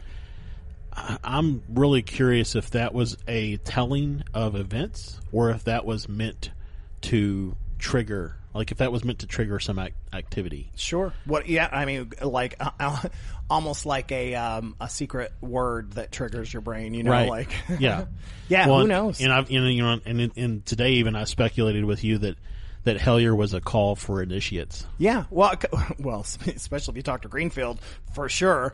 Um, but it's like, yeah. It, because really, at the end of the day, the whole purpose of Hellier is only like one percent of where it went. Yeah, Like, uh, yeah, they were trying. Uh, the first season really cri- tried to dwell on that, but that's not what it was all about. no, and especially Terry Wrist and and all of the things that happen post that, which are the things that are happening to us, right, right? It, Yeah. It's like those are the things that are happening to us, um, including um, one of the things we got from Hellier that I will say we would not have gotten without Hellier was the Estes sessions, Yeah. that we have done on our own. which you know it, the whole premise behind the Estes method is really just to cut off your other senses. Yeah, it's it's actually like a combination of two things. So it's a combination of using a ghost box or a radio hack, um, where it's just scanning through the radio Yep. stations, and most ghost hunters do this. Um, but it's also cutting off all of your senses and just trusting what's in your brain. Yeah. Um, a lot of psychics will do this um, for people to show them, hey, I can't hear or see you because you're getting noise canceling headphones Yep. and you're getting blindfolded. So all you have is essentially your smell, your taste, your touch, and your thoughts. Yep. And that's what this does, but it combines the two. So instead of just noise cancellation headphones, you're also being fed uh, a ghost box. Right. And we, from We- the yeah. get go, have had interest. And we were like, whoa, we're by Waverly Hills. Yeah. Let's go up to Waverly Hills, Right. which of course was right at the start of the pandemic. So we couldn't get up there. No, But we we got- parked right in front of the gate. got to the gate. Um, and, uh, and yeah, we had some really interesting, I, I would say really interesting ghost related, uh, Mm-hmm. contact on the Estes, on the, on those, on those sessions, at least at, at that location. Um, and, but really my takeaway, uh, from that night more than the Estes sessions was Capella. Capella, I was going to say that too, was our first uh, combined UFO sighting. Yeah. Which, you know, we know was, we know that it was at the same spot as Capella Mm-hmm. the Star, but man, it was all over the place. And you, you had that video of Yeah. it, of it, you know, just all of a sudden darting to the right. And I mean, a star wouldn't do that. Mm-hmm. Um, so it had to have been something trying to communicate with us. with And- us. Yeah, Right. because it, it blinked, it moved, it shifted, and It we were both zigzagged. And there was it was no other stars doing that. No. So if it was a trick of the eye, why weren't other stars doing that Right. or similar colored or similar sized? Well, and we both saw it at like the same Yeah. time. I was like, dude, do you see that? And then you looked, and then we just stood there and watched it forever. And right, and we looked it up that it was uh, where the location was was the Star Capella. But then as we started doing more research, we found stories of people who say that uh, ETs will tend to park in front of a star. Right. Um, because they know the mathematical distance, so that it looks like from Earth as if it is the star. Right. Right. It's in a way a kind of cloaking. Right. And I think that's what- Hiding in plain sight. yeah, hiding in plain sight. And I think that that's what it was that first night. But then those Estes sessions that we had were crazy too. Yeah. I mean, from a ghost perspective, we, we were definitely picking up on a lot of activity that was there. Oh yeah, especially from Waverly, we had you know the maintenance person, Right. Um, you know, or or the Or whatever. it whatever. it's been so long now; Yeah. it's hard to remember. Some of those sessions are on YouTube, though, in case anybody's yeah. listening to yes, please do check that out. Yeah, the ones we had in the car where we did try to speak to the uh, ET. Um, we were trying to say, "Hey, Right. Can you squeeze in?" And I believe at one point you shifted into that ET on yours, and then shifted into my grandmother, if you'll recall. Yeah, yeah. Um, Because you had a pretty emotional. Uh, Yeah, yeah, my grandmother definitely definitely showed up, but from that point on, I mean, it's like we we kind of got addicted to doing Estes sessions. Oh yeah, well, I- I think every time we've gotten together, aside from getting together to record for the Right. show, we've we've done a session. Yeah, and we've we've now not every single Estes session, especially when we've done like 20 back to back like we did Yeah. that one night. Um, yeah, they're not always great. No. But man, there's been some and and I know you guys are going to say bull hockey, but I swear to God, the best ones we've ever had were the ones we were like, eh, it hasn't been happening lately. Let's not Let's not- record let's it. record. Yeah, like like the the nights that we saw the UFOs. So Yeah, UFOs, Yeah. people. so which that's further in the timeline. So Yeah. so let's let's jump back to a little bit of the timeline. So after we saw Capella, you had your crazy Indrid cold dream oh, in the park. Oh, Yeah. So I, so when you, so it was precursored by a feeling to just go in the park. So Yeah, that's right. You were out driving, right? Yeah, I'm out driving around because uh, quarantine had just kind of started. Um, so work was, you know, most people weren't going to work. Our classes got cut, things like that. So I was, I was just out of my mind. So I would just go drive around, and um, I live over by uh, Waverly Park, which is in an old section of the Waverly Hills Yep. property. It's not Waverly Hills property anymore, but it used to be. And uh, anyways, I go up there and I just feel this urge. I mean, it's like 10 o'clock, 10, 11 o'clock at night. It's spooky as hell. I'm like, all right, let's go. so I get up there and I mean, second I turn in, my heater blows. It's cold. I can't, I mean, I'm freezing. I'm trying to get up there. I see like entities cross. I, I'm thinking I'm seeing like entities or apparitions crossing the, road. road, yeah. At one point, I saw what looked like a patient standing on a hill um, in a white gown. That creeped me out and all that stuff. Um, and I go all the way down, and uh, I stop at like this this playground that's there, and all this jazz, and I'm just freaked out. And so I I leave. Well, the headlights follow you out. Oh yeah, and so I have these headlights that follow me, but there was no one there. Yeah. Like there was no one that could have followed me because I went all the way down. There was no car. And it's a dead end. So Yeah. there's only one way in and one way out. Right. And I went all the way to the end and turned around and at some point there were headlights behind me and as I get to the end like the last turn, headlights disappear. And Yeah. there was nothing there. Yeah, so I mean, I think you went back in to try to find. Yeah, I did they- went. I know- went back in real quick, didn't see anything, and got super spooked out. And the first place I could turn around, turned back around. And the second I left the park and back onto Arnoldtown Road, my heat kicked back on.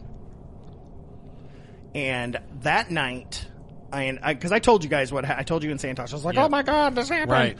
Um, and then that night, I have this crazy dream that, um, and you know, it's on one of our episodes, but it's like I go down there and I'm in the playground and there's like the swings are swinging on their own and it's like I'm freaked out. And then I see it was the Mothman. Yeah. yeah. So the, I'm sitting uh, on those swings, and the Mothman comes down and removes uh, like his his face mask. It turns out to be Indrid Cold, the big smile, the whole nine yards.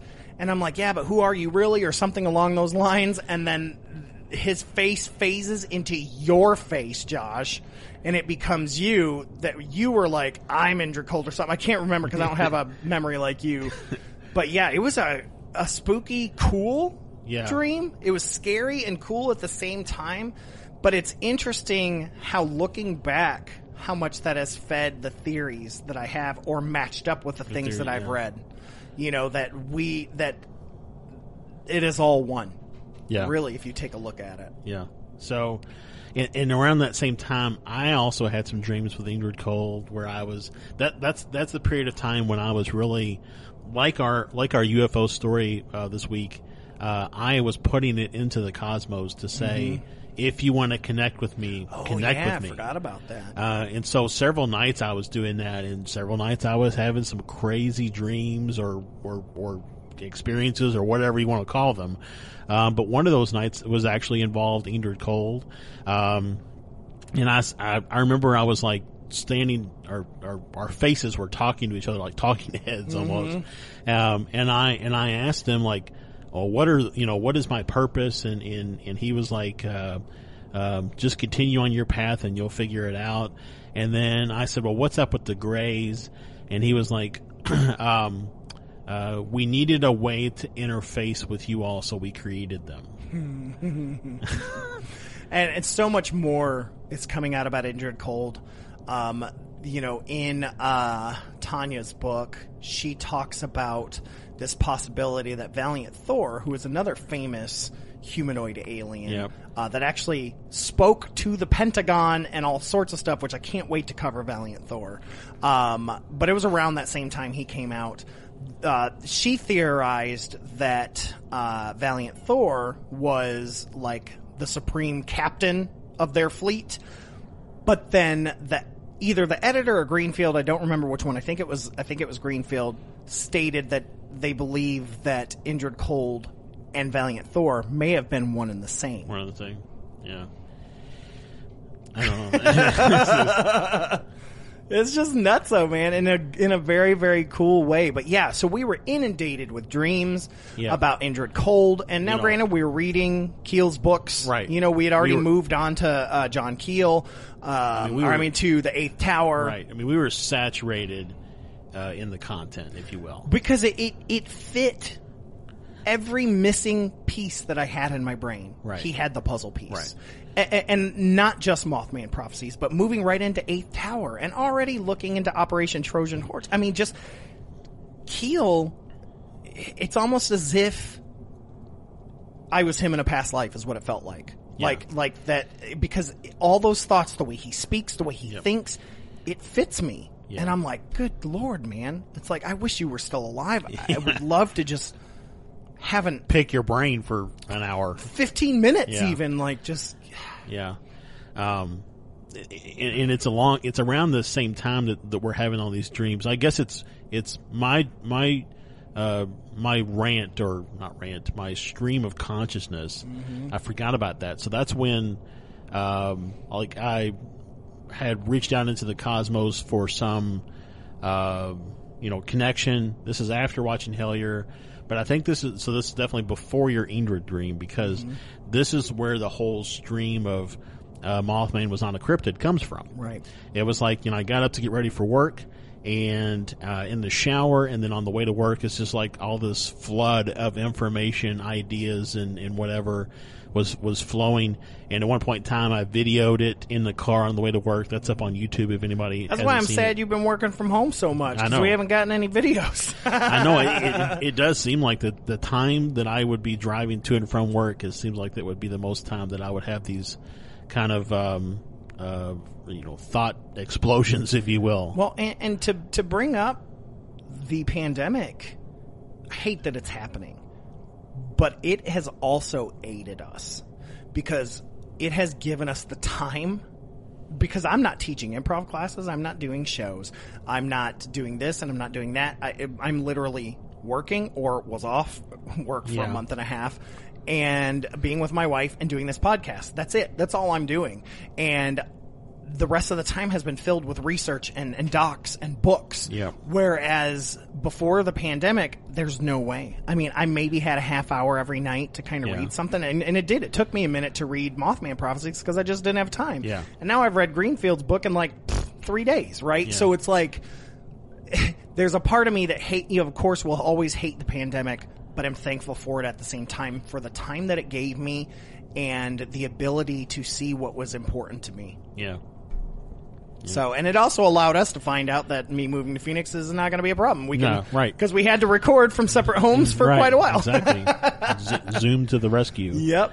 Um, but yeah, so uh, again, kind of jumping back over to our um, to our uh, timeline here. So, th- so after all of that kind of stuff uh, happened, and so you, we had our dreams about Indrid, and and and then I, you know, I continue to have um, some some really weird dreams with like alien uh, entities and a bunch of different types of alien entities visiting me at the house and.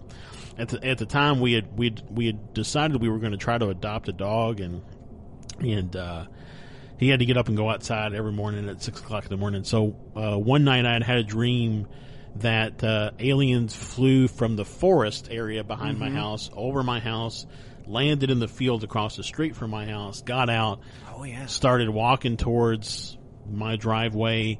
Uh, a big long line of like military people came and started shooting at the aliens, and the aliens were shooting back. And then I like screamed out "No!" like this, and they like turned and started shooting at me, and I ran and hid in the tree line. Well, um, as, when I woke up from that uh, from that dream to take my dog out, I'm standing in the backyard. There's no light. Um, my dog is fixated on something standing in the backyard, like he's just staring at it, and I freak out. I mean, like I have cold chills over my body, and I say, "I thought I was ready. I'm not." Yeah, I remember like I verbally said, "I thought I was ready. I'm not." I'll let you know. like And- a freshman with a, a woman who's been through it before. I mean, and and and like it was funny because after I said that, dog just went on like it was not like there was nothing there. Mm-hmm. So, yeah, I mean, it, and and and then really, um, as the uh, as the pandemic has continued and as lockdown has continued, um, and as work has continued because work has been really stressful over the last several uh, months. Um, a lot of that stuff has really dropped off for me. I've, I've I've still been doing the research and reading the books and watching the shows and all that kind of stuff, and I still have some ideas and comments and, and theories. But like, I haven't really been able to reconnect. Well, lockdown or not, you still had a huge work project that Yeah. consumed Yeah. you. Even if I was going into the office every day, it still probably would have distracted me from being able to engage that way. Yeah. Um, and so what's interesting is, is legit COVID lockdown starts at this point. Like at that point, it was like, please stay inside, yada, yada, yada. Yeah. Then it was like, do not go anywhere. Right. But somehow we convinced our wives to let us do, um, a thing. And that's when we went out to Waverly Park. I was like, we had wanted to do it anyways. We Right. wanted to go out there. We wanted to do an Estes session out there. Right. Um, and so somehow we were able to convince our wives to let us. It was kind of the last time for a while. Yeah. Um, but we went out there, and that's where I unintentionally channeled. Yeah, Uh, during something. Estes message and method, and we do. We have this on uh, on audio. We do, but it's it's really hard to listen to because Right. this was the time when we thought, what if we do a double? Uh, yeah. What if we do double S Estes to see if we talk to each other. we each talk to each other which which was which was chaos which was chaos but it was really interesting I, I almost feel like listening to it that it was like it was really the opposite it was i was talking to two entities that were talking to each other and you were talking to two entities that were talking to each other but we weren't really talking to each other. You know what i'm saying? Because it, it really feels like in going back and trying to, to single out your conversation the it would it would be like there would be an entity that would uh, ask a question or say a statement, and then you would like channel some voice that would that would give a response. Yeah, and it's interesting because um, something that came up was Mel Keith Yeah. And um, you know, of course, we looked it up. We can't find any star or anything like that. And then I, I just now sitting here thinking, I'm like, why were we looking up? Why would we assume it would have an Earth name attached Yeah. to it? You know, like when the star to us could just be A twenty seven point three, Right. Right, but to them, it's called Malkeith. Well, and, and it and it really, um, I, I I got the sense, and, and I'm trying to remember the actually listening to the to the audio from it, but it was very much a I'm going to rule you type yeah, situation. it was it, it it it was listening to it myself too. It scared me because it was two entities, and it felt like one light, which was a representation of myself, and then one that was dark. Yeah. and and it would speak in the middle of the other one's sentence. Like Yeah. it was. It was just very odd. And, uh, and it's come back once in another Estes another Estes the session. one from a few weeks ago when we didn't record, Yeah. uh, and we saw it, our, saw our UFOs. Um, it, it, it, it came up there a couple times. But to flip it back, that night, not only did that happen, but that's when I just decided to look through the sunroof And and I saw a damn UFO. And I'm like, Josh, do you see that? And you were like, yes. And, And so we, we- get out of the car. And we see eleven more. yeah, we see 11 more. We watch it disappear above us. And so we check the timing because at the same time, coming from the cross direction was the uh, space station. Space Station, yeah. So we saw the ISS go by, so we were able to reference the Yeah. exact time with because we're like, oh, Starlink is is there. Everybody's like, oh, it's probably Starlink. It was It not. not It was in a similar direction. but it was But- high, it was too high in the sky. It was too a too high in the sky, and b it was like ten minutes later Yeah. than when it was supposed to be done, and it disappeared at the top of the horizon, like or at the top of the sky. It did not complete. It disappeared Right. as if a ship was going inside some sort of cloaked mothership. Well, and, and what's really interesting is I have seen, um, I have seen Starlink uh, since, mm-hmm. and it I can track it all the way across the sky. Like it doesn't Yeah. disappear unless it goes behind a Yeah, cloud. just I. I looked at Starlink while we were in Michigan. I showed my nephew, and we watched. We only saw two because I think we caught the tail end of it. But yeah, we watched it track across I mean, the entire sky. This was not that. and then not only that, so we saw eleven. So ten of them were in that direction, nine. Or nine. nine there. That's right. And then Two more. There's just- two more, but came at a different direction. and like at a different angle. Yeah, at a different angle. Came from the similar area, Right. but at a completely different angle. Starlink does not come at different angles. And um, the theory that we came up with was this idea that they are using satellites, they are using Starlink to cloak themselves, much like they did with Capella, Again, to follow hide- behind hiding in plain hiding sight. in plain sight. Yeah. Wouldn't you follow this train that they they know people are going to see in the sky as just a light? They can follow behind it because who's going?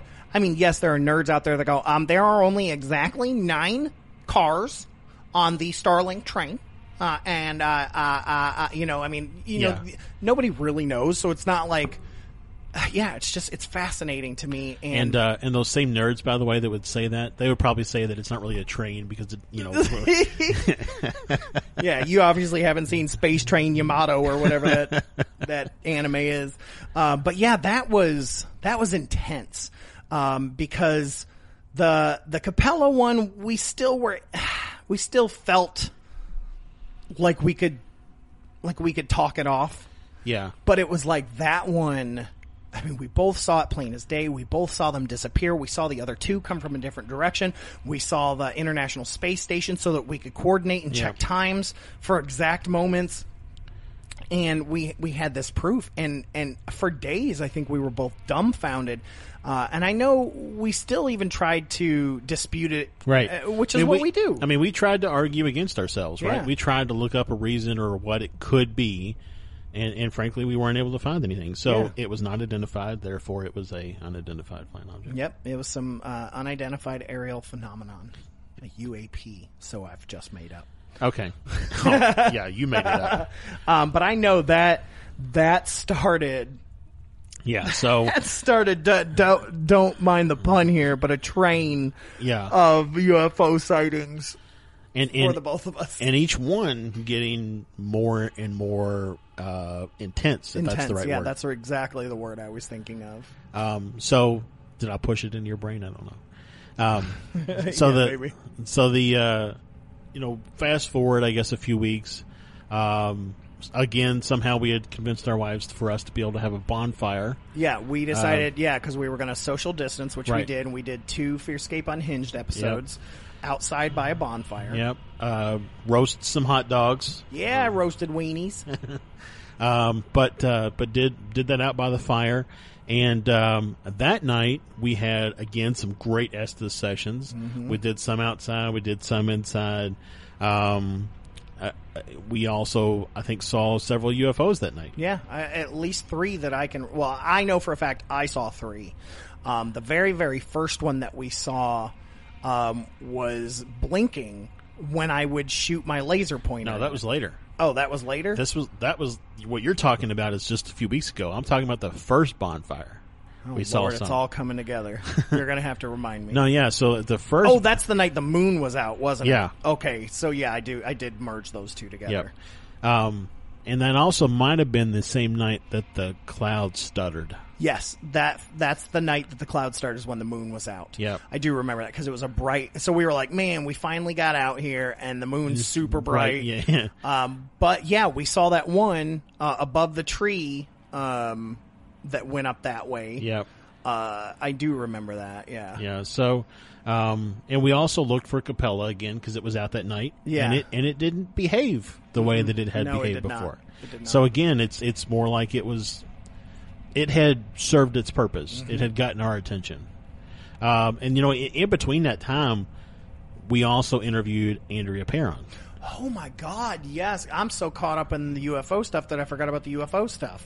So, So here's Andrea Perron, who we think is going to be a paranormal uh, Ghost. ghost thing because of you know her story was made popular in the Conjuring movie, Right. Um, her and her family, and so it turns out to barely talk about Yeah. that. In fact, she wrote a book about ETs. right. So, I mean, and then a lot of the stuff that's that she is saying in our interview is just syncing up with everything that we've been thinking at the time. everything. Um, it just it, it it was like it was like um it was like a plugged drain that Yeah. she just pulled the plug on. Right. Like all of a sudden I was ju- it just took me to where I needed to go. Yeah. And so one of the things that she said when she was on is that they make themselves known to you to let you, you know, like to, to, because you're ready to see them. Because you're ready to see them. She told us about they love when you sing to them. Right. So we sang to them. Um, all sorts of stuff. And she's become a great friend. And it sucks because we were supposed to meet her, but the pandemic caused right. uh, the shows where she was going to be at to be canceled. Um, but yeah, and it was just like her like coming on and then talking to Santiago. And it was just like all these guests that we had were all kind of on this. They were Yeah. on this, which is so weird because it's Right. like every guest we had, because Keith got them for us, we're all paranormal uh, Right. ghost hunters. Yet it always led to this this UT or ET Yeah. conversation. Right.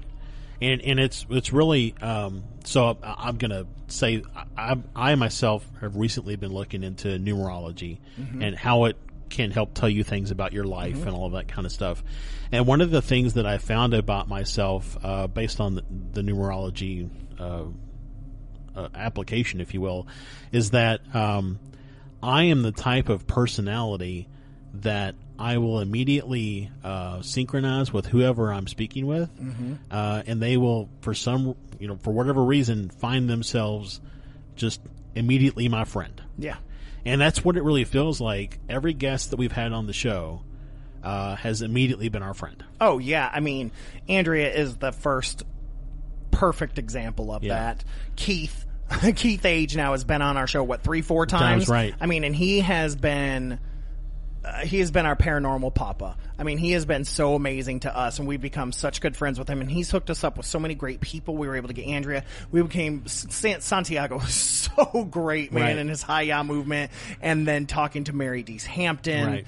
and just all these people. You know, Tori Smith with the paranormal Yes, help Tori, desk, and even Santosh, Todd Bonner, Todd Bonner, Joe all these, Purdue. I mean, just all these just connections, Right. and then how like, like even talking to Joe, like the synchronicities there that he's friends with a friend that I'm friends with that I met in Seattle. yeah. Like, you know, like just it's Yeah. just insane, and yeah, every person we've talked to has been an intense connection. I mean, even Mary Dees Hampton.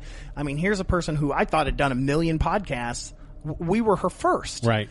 And and we connected with her so Quickly. quickly, Yep. and, and it's just it's been that way for everybody. Vashti Hooper. Oh, Vashti. Oh, I love you. I haven't even talked about you yet. Good lord. But I mean, that was just amazing. That whole interview was. I mean, every. I'll say it this way: every uh, interview that we've done has been uh, was probably entertaining for our listeners, Mm-hmm. but it has been uh, it has furthered our personal yes, growth. it has been very insightful and mind blowing Yeah. for us, and has led to other avenues Yeah. like of research and thoughts and and theories. continuation, hypotheses, just like- just a just a yeah, just a continuation of, of the of the the path, the journey. So, because I know we're, we're we're running a little long here, so Mm-hmm. I, um, but I wanted so the stuff at work got crazy.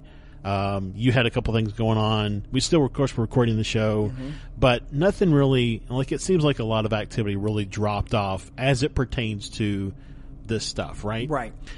Then we had another.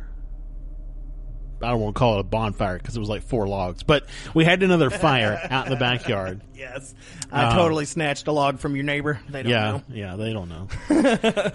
but um, and that night was when you had the laser pointer, and that night was a two of the most profound Profound. Estes methods Yes. that we've ever had, um, which we didn't record.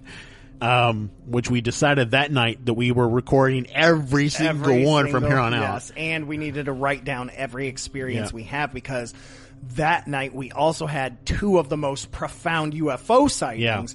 Um, whereas I had three, and you may have had three as well because I had one while you were under the Estes session. But yeah, I mean, it's like I had the my laser pointer, and I had it that first night, but it wasn't really doing anything. No.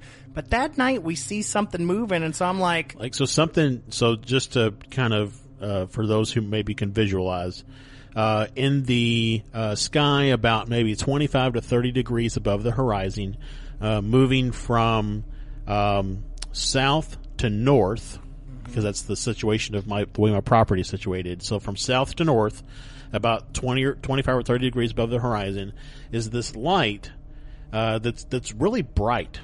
And and it's for those who might be thinking, you know, it's the nighttime, it's a bright light, it's clearly an airplane headlight. No, because airplane headlights are bright when you're looking at them. Yeah. But this was moving horizontally from our It was perspective. moving horizontally. Um, it was not a lightning bug, as we were able to see it consistently. and it was also white. Most lightning bugs are, are green. green. Yeah. So I have my big giant laser pointer that I got from wish.com for a dollar. and this thing can hit uh, Jupiter's storm. Um, is I mean, this thing's high powered. It can hit the bottom of the clouds, everything. So I'm like, we we we were very very certain it was not a plane. Yep. So I flashed at it. I blinked it twice. It blinked twice. It blinked back. And that was like, wait, what? But it was still moving across the horizon. Still moving across the but horizon. it blinked back. It blinked back. Every time you would hit it with the pointer, it would respond. And I did it at random intervals on purpose. Yeah. I did it at random intervals. And trust me when I say my hand is shaky. I was not hitting this thing No. directly as if it was a satellite and just reflecting back to me No. what I did. it was it was definitely. I mean, you were all over the place. Yeah, it was all over the place. And it, and there's no way that small little laser pointer would would have a brighter because I mean it blinked big. Right, And like if I would blink 3 times, it would blink 3 times. I mean, it was. It, it- imagine, if you will, um, having a uh, shining just like a handheld flashlight, uh, and then when it when you responded, it, it became a spotlight. yeah. I mean, it was that big. It was that a- big, and it was just like anytime we lost sight of it because it was, you know, not very, very bright when it wasn't blinking. I just had to blink in the general direction, and it would blink, and we'd Right, find it. right. We knew right where it was. To me, it, it to me it almost felt like um, um, a lighthouse.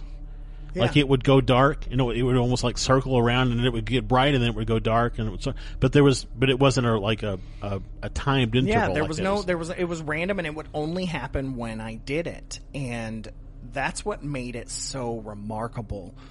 Was that we were able to test it. Interact. Yeah, we were interacting and testing it, Yeah. And even like after it went behind the trees in the house and we didn't really kind of know, Yeah. I flashed again over that direction, and Right. by golly, that's where it was. Yeah. I mean, it, we, we saw, we tracked it until it was, you know, behind. Right, and we did research. We checked um, satellite positions and things like that. Yep. There was nothing because we've got everything. We've got star satellite Yeah. trackers, star trackers. We've got it all because we want to double check. But I mean, yeah, there was there was nothing in the sky that night, and and honestly, this was not. I, I've seen the lights that are really high that could be disputed as satellites. This was not that. This was more, um, probably closer to like maybe five or ten thousand feet elevation. Yeah, I mean, it wasn't not. And like I said. I did I did the research, checked the dates and the times, and there was nothing in that area um, that fit. That there was nothing. There was literally nothing that moved. Yeah. there was no satellites that crossed that path and those in that area. I mean, it was just So so then we did after we saw that we decided to do a couple of uh, Estes sessions. Um, the one that uh, that that you were under for um, the the theme, if you will, was Son of Zeus. It Son of Zeus, yeah, and um, that I also accidentally channeled again during yeah, that. you did. And then the one that came up when I was doing it, I don't remember, but yeah, I remember you saying something. Uh, are you here? And then it was like saying it was behind you, and then you heard a rustle in the. yeah, I heard a rustle in the woods, and then I was like, "Show me," and you were like north or something like that, and I look in that direction, and I see another UFO, Yeah. or, or a satellite. Or I don't know, But whatever. But it showed Yeah. you told me where to look, and I saw it, and it moved, and I watched it until it disappeared, like it did Right. uh, with the the uh, the ones we saw at Waverly Hills. Um, it it just all after it saw it, it just blinked out. It was Yeah. gone.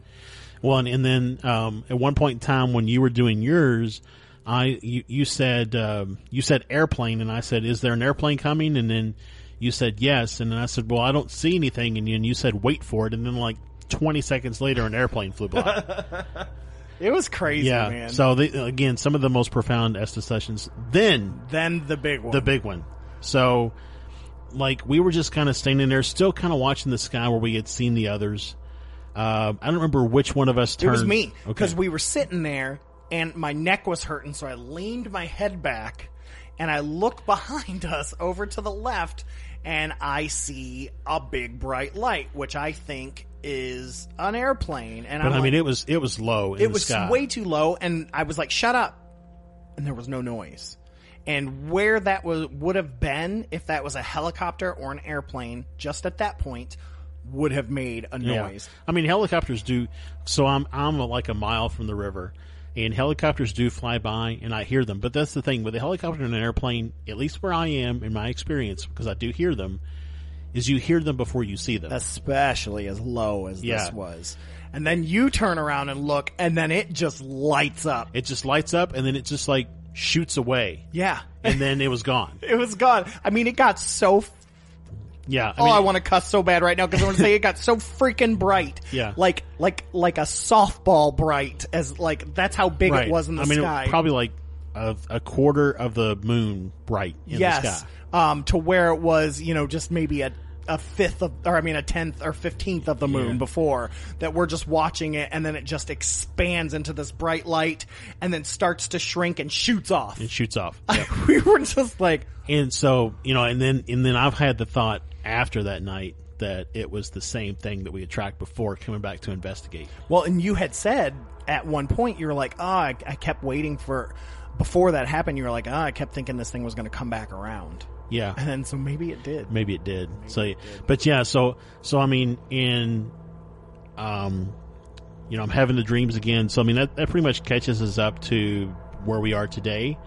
Um but as you can as you can kind of tell um if you kind of track the intensity uh, of where we started to where we are now every every time we are I mean so the dream then the, the you know then the helping them cross over and then you know then we start to see uh, some you know some UFOs that could be considered you know somebody could argue that it's a play of our eyes or that somebody could argue that it's the um, the satellites to to now a UFO that is actually we've engaged with mm-hmm. and has and has like presented itself to us. And so July 11th is the next time that we're getting together for some for some cool stuff and I am really looking forward to see what happens on that date. Well, let me let me tell you this. Will we can share our announcement now Yep. because this is part of all that synchronicity. It's you know we talked that a lot of this happened after we watched Hellier and we did our Hellier episode. Well, that was ages ago. I mean, that was like November, December. Yeah, month, months ago. you know, months ago. I was still living in Indiana. Yeah. And, um, like, I, I, I just, I get done reading Allen Greenfield's book. I just finished it. And the very next day, we get an email from Allen Greenfield yeah. out of the blue. Right. Who said that he discovered our podcast and loved the Hellier episode and loved the podcast. And that's all he wanted to say. Yeah. that was it. He was just like, just wanted to say cool, cool, choo, and then answered some theory that we had talked about Right. during No, Hellier. Well, it was it was uh, because we had talked about not being able to find his book and finding some really expensive copy on, Oh, on yeah. eBay, and so he gave us the link to actually pick up the the complete secret cipher, right, which is what yeah. we we all have, including Santosh now, and I've finished that as well. But I was like, we need to see if he wants to be on the show, Right. And immediately he said yes. Yeah. And we have been conversing with him for the past few weeks, which is why I'm sure he's been in my dreams, and then he's showing up in all these books I'm Yeah. reading. Like he, I mean, like I said, his name is in Beyond Lanulos. Yeah. Like because it talks about him catching a picture of demo like in the 60s right? And, and just like and then he of course is and he talks about keel. He knows keel. Yeah. or he knew keel excuse me. And it just the synchronicity that here is this author who we have already started obsessing over. Right. because this all led to my rejuvenation of the occult and finding out how it ties in with ufology and ultra terrestrials and now um, organizations like the Templars and the Freemasons, Yeah. and just seeing how this is. And I got a little something else I got to tell you about here in a second, I- and all of that. And then having dream, I've dreamed about him like three times over the past two weeks. I'm seeing him everywhere. You know, and there's theories out there that he is, uh, you know, that he may be Terry Wriste, and Yeah. then there's others that say he might be Indrid Cold, right? I, I don't. I don't. I don't want to give him right. I know don't you agree with either one of those. I know you don't, but regardless, reading and the things that he was into, the OTO, Golden Dawn, and all those things, that's type of magic that could make things possible. And, you know, there are, again, there are people that think he is the one that's pulling the strings of the Hellier Yeah. uh, strands, uh, Tyler strands. um, but anyway, so yeah, we're gonna have him on in two weeks. So not only are we meeting to hang out and you know look at the sky and stuff like that, is we're meeting with him at night, Right. Um, to record an episode or two Yeah. with him, which I am fascinated and just cannot wait. So what I wanted to tell you about before you expand on that, just a quick information. I've started watching the new Unsolved Mysteries and uh, it's really interesting because they do just a full episode on one thing. Well, the very, very first episode is a missing persons case. Towards the very end of the episode, they drop this three minute thing that I was like, I need y'all to get in touch with Allen Greenfield because he'll solve this whole thing. They he they find this note that he wrote. Well, supposedly that he had wrote Who he? the man that went missing Okay. it was like hidden behind a toilet and it was all typed up and it had all these different names of like celebrities, but it was like laid out a certain way and went all this stuff. And then they said that they had found all these books on Freemasonry and all this stuff. And here I am reading this book where Greenfield's talking about the Freemasons and the secret cipher that they use that more Yeah. than anybody in anything. And there was like this loose thing where somebody had joked that um, all this random chaos stuff was probably some sort of code, and then they moved on. And I'm like, I literally just the day before finished his book where they were talking about the Freemasons using this cipher and using code to speak, and here it is right have a there. letter. on the unsolved mysteries. They're saying it looks like just a bunch of chaos, but yet we found these Freemason books. I don't know. And I'm sitting there like, I'm gonna call, but y'all are gonna think I'm crazy. I'm gonna be like, y'all need to contact Allen Greenfield, get on his secret cipher. He can figure this out for you, and we'll find him. Or just you know maybe give us the letter. Or, or he's, uh, or he died. I don't remember which, but Yeah, like, but still. there's information Right. in there, and it was just like, uh, again the synchronicities. Right. Like I this is the first time I've ever heard about the Freemasons using a cipher and using a code that was similar to what Crowley was using and and the Kabbalah and all of this stuff. And then here it is, a quick three minute segment of this episode that just got washed. It was like the producer was like, I don't know, we need two more minutes. Can Yeah. we throw in the Freemason crap? And that was to me, I was like, we can figure this out. Yeah. so, but anyways, yeah. So we've got Greenfield coming on, Yep. and it's, it's. I'm just like I wanna, I wanna like I'm judging everything now. Um, how he's he's spelled his name in in earlier publications, how he has like spaces in between things, how there's different fonts in his book, like everything. I'm like, I know it's a code, Ag. This this sentence has a mis, has a, a misused word. You know, it must be a code. Well, and that's that's the thing because Terry Wriste's stuff did too. And in Hellier, you know, the email that Terry sent and all that had these weird spacings and Yeah. and things like that. Well, then here's his book and it has those similar spacings and, like that's where that idea that they're one and the same. But to me, that just says they come from the same background, right? Or But they or they or maybe AG has some bad publishers. That's also true. Um, I don't know, but I, I feel like he's the type of guy that does it on purpose. Like that there is Yeah. a meaning. Not all of it, because there are some weird things where like a where there's like text and then there's a picture and it's like over the picture. I'm like that was an accident, but Yeah. you know other things like there are just some things that I've seen that seem very very intentional. Hmm. So Or that's part of his mystique. He wants you to think that. He He, to just, he just right, puts extra right. spaces to be like, I'm going to mess with these guys. I don't know.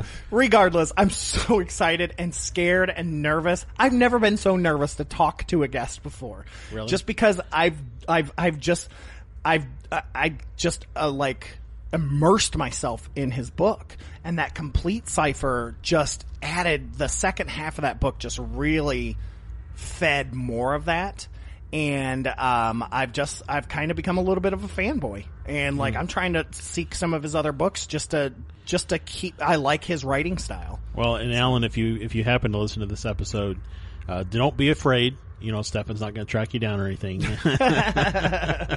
No, no, not yet. No.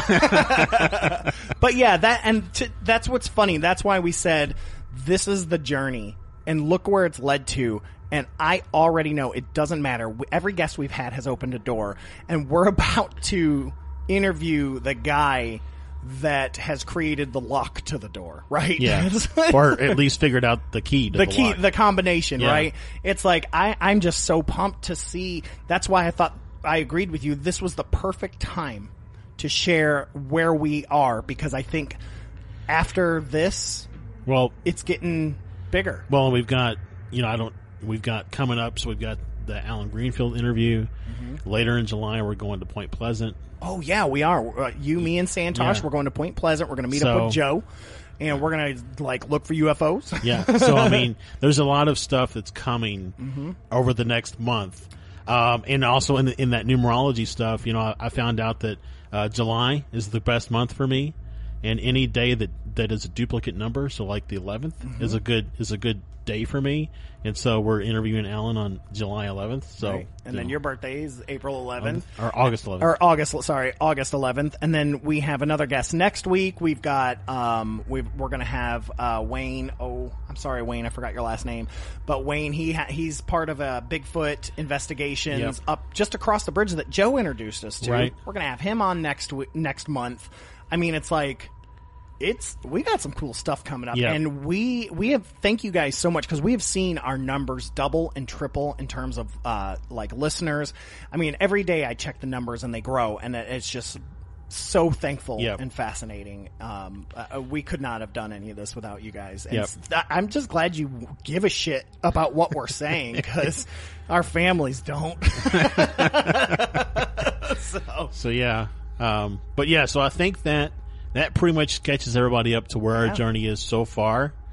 Um, and I, and I'm sure, like I said, everything seems to Uh, e- everything's definitely seems to expand on the previous thing, and so it's kind of like uh, I think it, I think it's Moore's law when it talks about technology that every I think it's every two years technology will double on itself, and that's what I really feel like with with with what we're going through. It's like every time it, it occurs, it's not just a step up; it's like almost a double up of what it was the last time. Yeah, for for sure. I mean, even I mean, we didn't even mention this, but even the John Titor episodes has opened our eyes to time and Right. space and time travel where we weren't expecting to. Right. Um, just yeah, I, even the research that we're finding is changing what we're deciding on researching. It's one of the reasons we don't release our schedule a lot ahead Right. of time because a lot of times that changes. It shifts, yeah. based off of we're like, oh crap, we need to We talk need to about talk this. about this, yeah. Um, but I want to start wrapping up. I want to get out of here. I hate to, but I think we've ran the gamut on our timeline here. Um, but uh, yeah, again, thank you guys so much for tuning in and listening. Um, I want to quickly get to our listener story uh, and get this out of the way, just because it's a good one and I don't want to lose it. Uh, but this one comes from uh, a woman named Heather uh, from Kentucky, um, and this listener story is portrayed by another good friend of mine. Her name is Kate Kane Bewley. She is the bomb diggity. Uh, she is a good friend and improviser.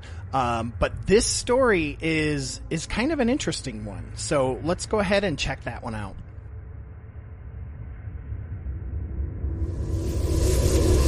Hey, Stephen. Hey, Josh. I'm Heather. I'm from Kentucky. And I want to tell you uh, a true story that still gives me a weird feeling when I think about it. When my husband was 19, he lived in an old plantation house on Tuckahoe Road in Mason County, Kentucky. There was a well in front of the house, and about uh, about a half a mile behind the house was the family cemetery. And I remember my first day there, it was so hot. It was so hot that day. And he was showing me around the inside of the house. I mean, it was a plantation. It was really cool and uh, there was a lot to see, but again, it was it was hot outside. But inside it was really cold, which I thought was strange. So we went down in the coal cellar, and there uh, were chains hanging on the wall where they once kept their slaves the plantation used to be active, so they had slaves, and when they got in trouble, they'd bring them in here, and I guess they used those chains. Um, anyways, then this is where the crazy started. After we left the cellar, he went to show me the cemetery. Um, if you could imagine, like a hot, dry day, no wind blowing. As we walked closer to the cemetery, though, the wind began to pick up and it started to cool off by the time we got there, the wind had picked up so much, and I swear I could hear those chains just rattling off in the distance.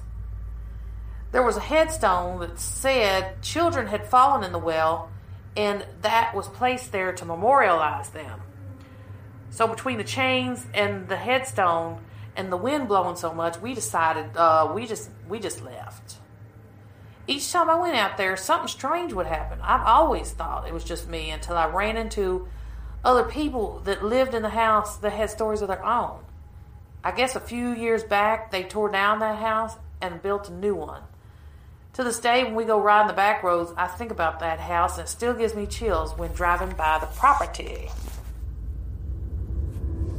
So yeah, thank So, you, yeah. Heather, for sending that in to us. Um, and to to be to be way out in the field and you still hear the chains rattling back at the house. I know. Well, and they shouldn't have been rattling. There was no windows down Right. there. That like that Well, was I mean, the it, whole thing. it was a cellar, so it could have like my so my grandparents' house is built that they grew that I you know, grew up in was in 1825, Right. And its cellar had like the big you know pull double pull open doors, right. right. You know, it was like it didn't have it's not like a basement in the house. yeah, We yeah. had- It's a coal cellar. Right. And so, um, you know, yes, it didn't have windows, but it, but it also could have been draft. I mean, it was drafty. Sure, because she didn't say where she entered the basement at. No. I mean, it could have been like Dorothy. Right. And, And if it's an older house, if it's like a plantation type house, but it- still, but still, I mean, even she said so, it was like a quarter of a mile right. away, which I mean, it, it would, it would have to be like really drafty to bang those chains around on the on the bricks in order to make enough sound for her to hear it. Right, but I mean, you you talk about some classic paranormal stuff happening. Is that she? It's a super hot day.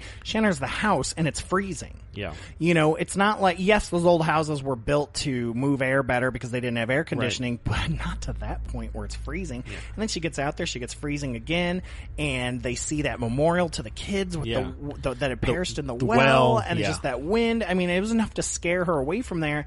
And then to meet someone else that lived there was like, oh hell no! and she still gets chills when she drives Right. by the just the area. right, well, they because they built that other house on top. Yeah, on top. So So I mean, it's just whoever whoever decided to live in that house, you know. yeah, yeah, I don't know. Um, but again, thank you, Heather, for sending that in to us. Please, please, please. Uh, we have been getting s- some more via email, and we're so thankful for that.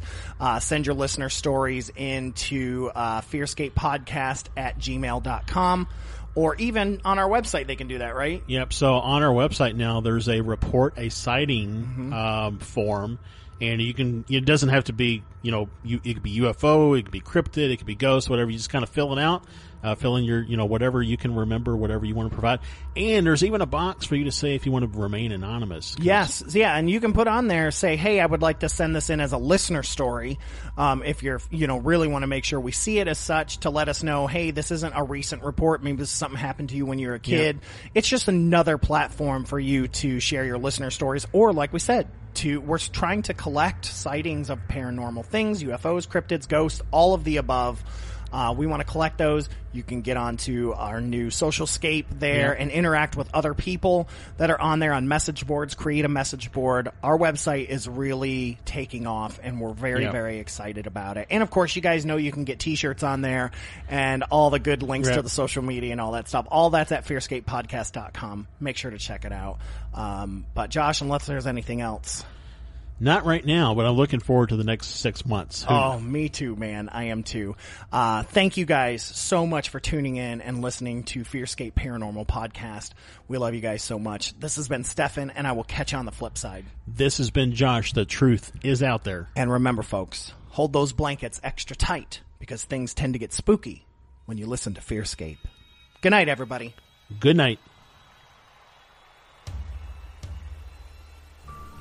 I'm so glad you were able to join us for that horrifying discussion. I hope they didn't frighten you too much. Tune in next week for even more research into the nightmarish and haunting creeps and spooks that we tell ourselves don't exist, but we know they do. Make sure you have your blankets that you hold them extra tight. Next time on Fearscape.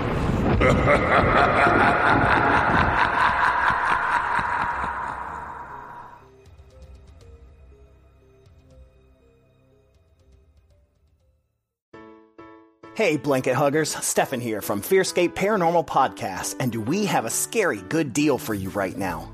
If you head over to fearscapepodcast.com forward slash gamefly, you can get a 30 day free trial Gamefly subscription on us. Now, if you're not familiar with Gamefly, it's a game and movie rental service where you can play the hottest video games for systems like the Nintendo Switch, Xbox One, or even the PS4.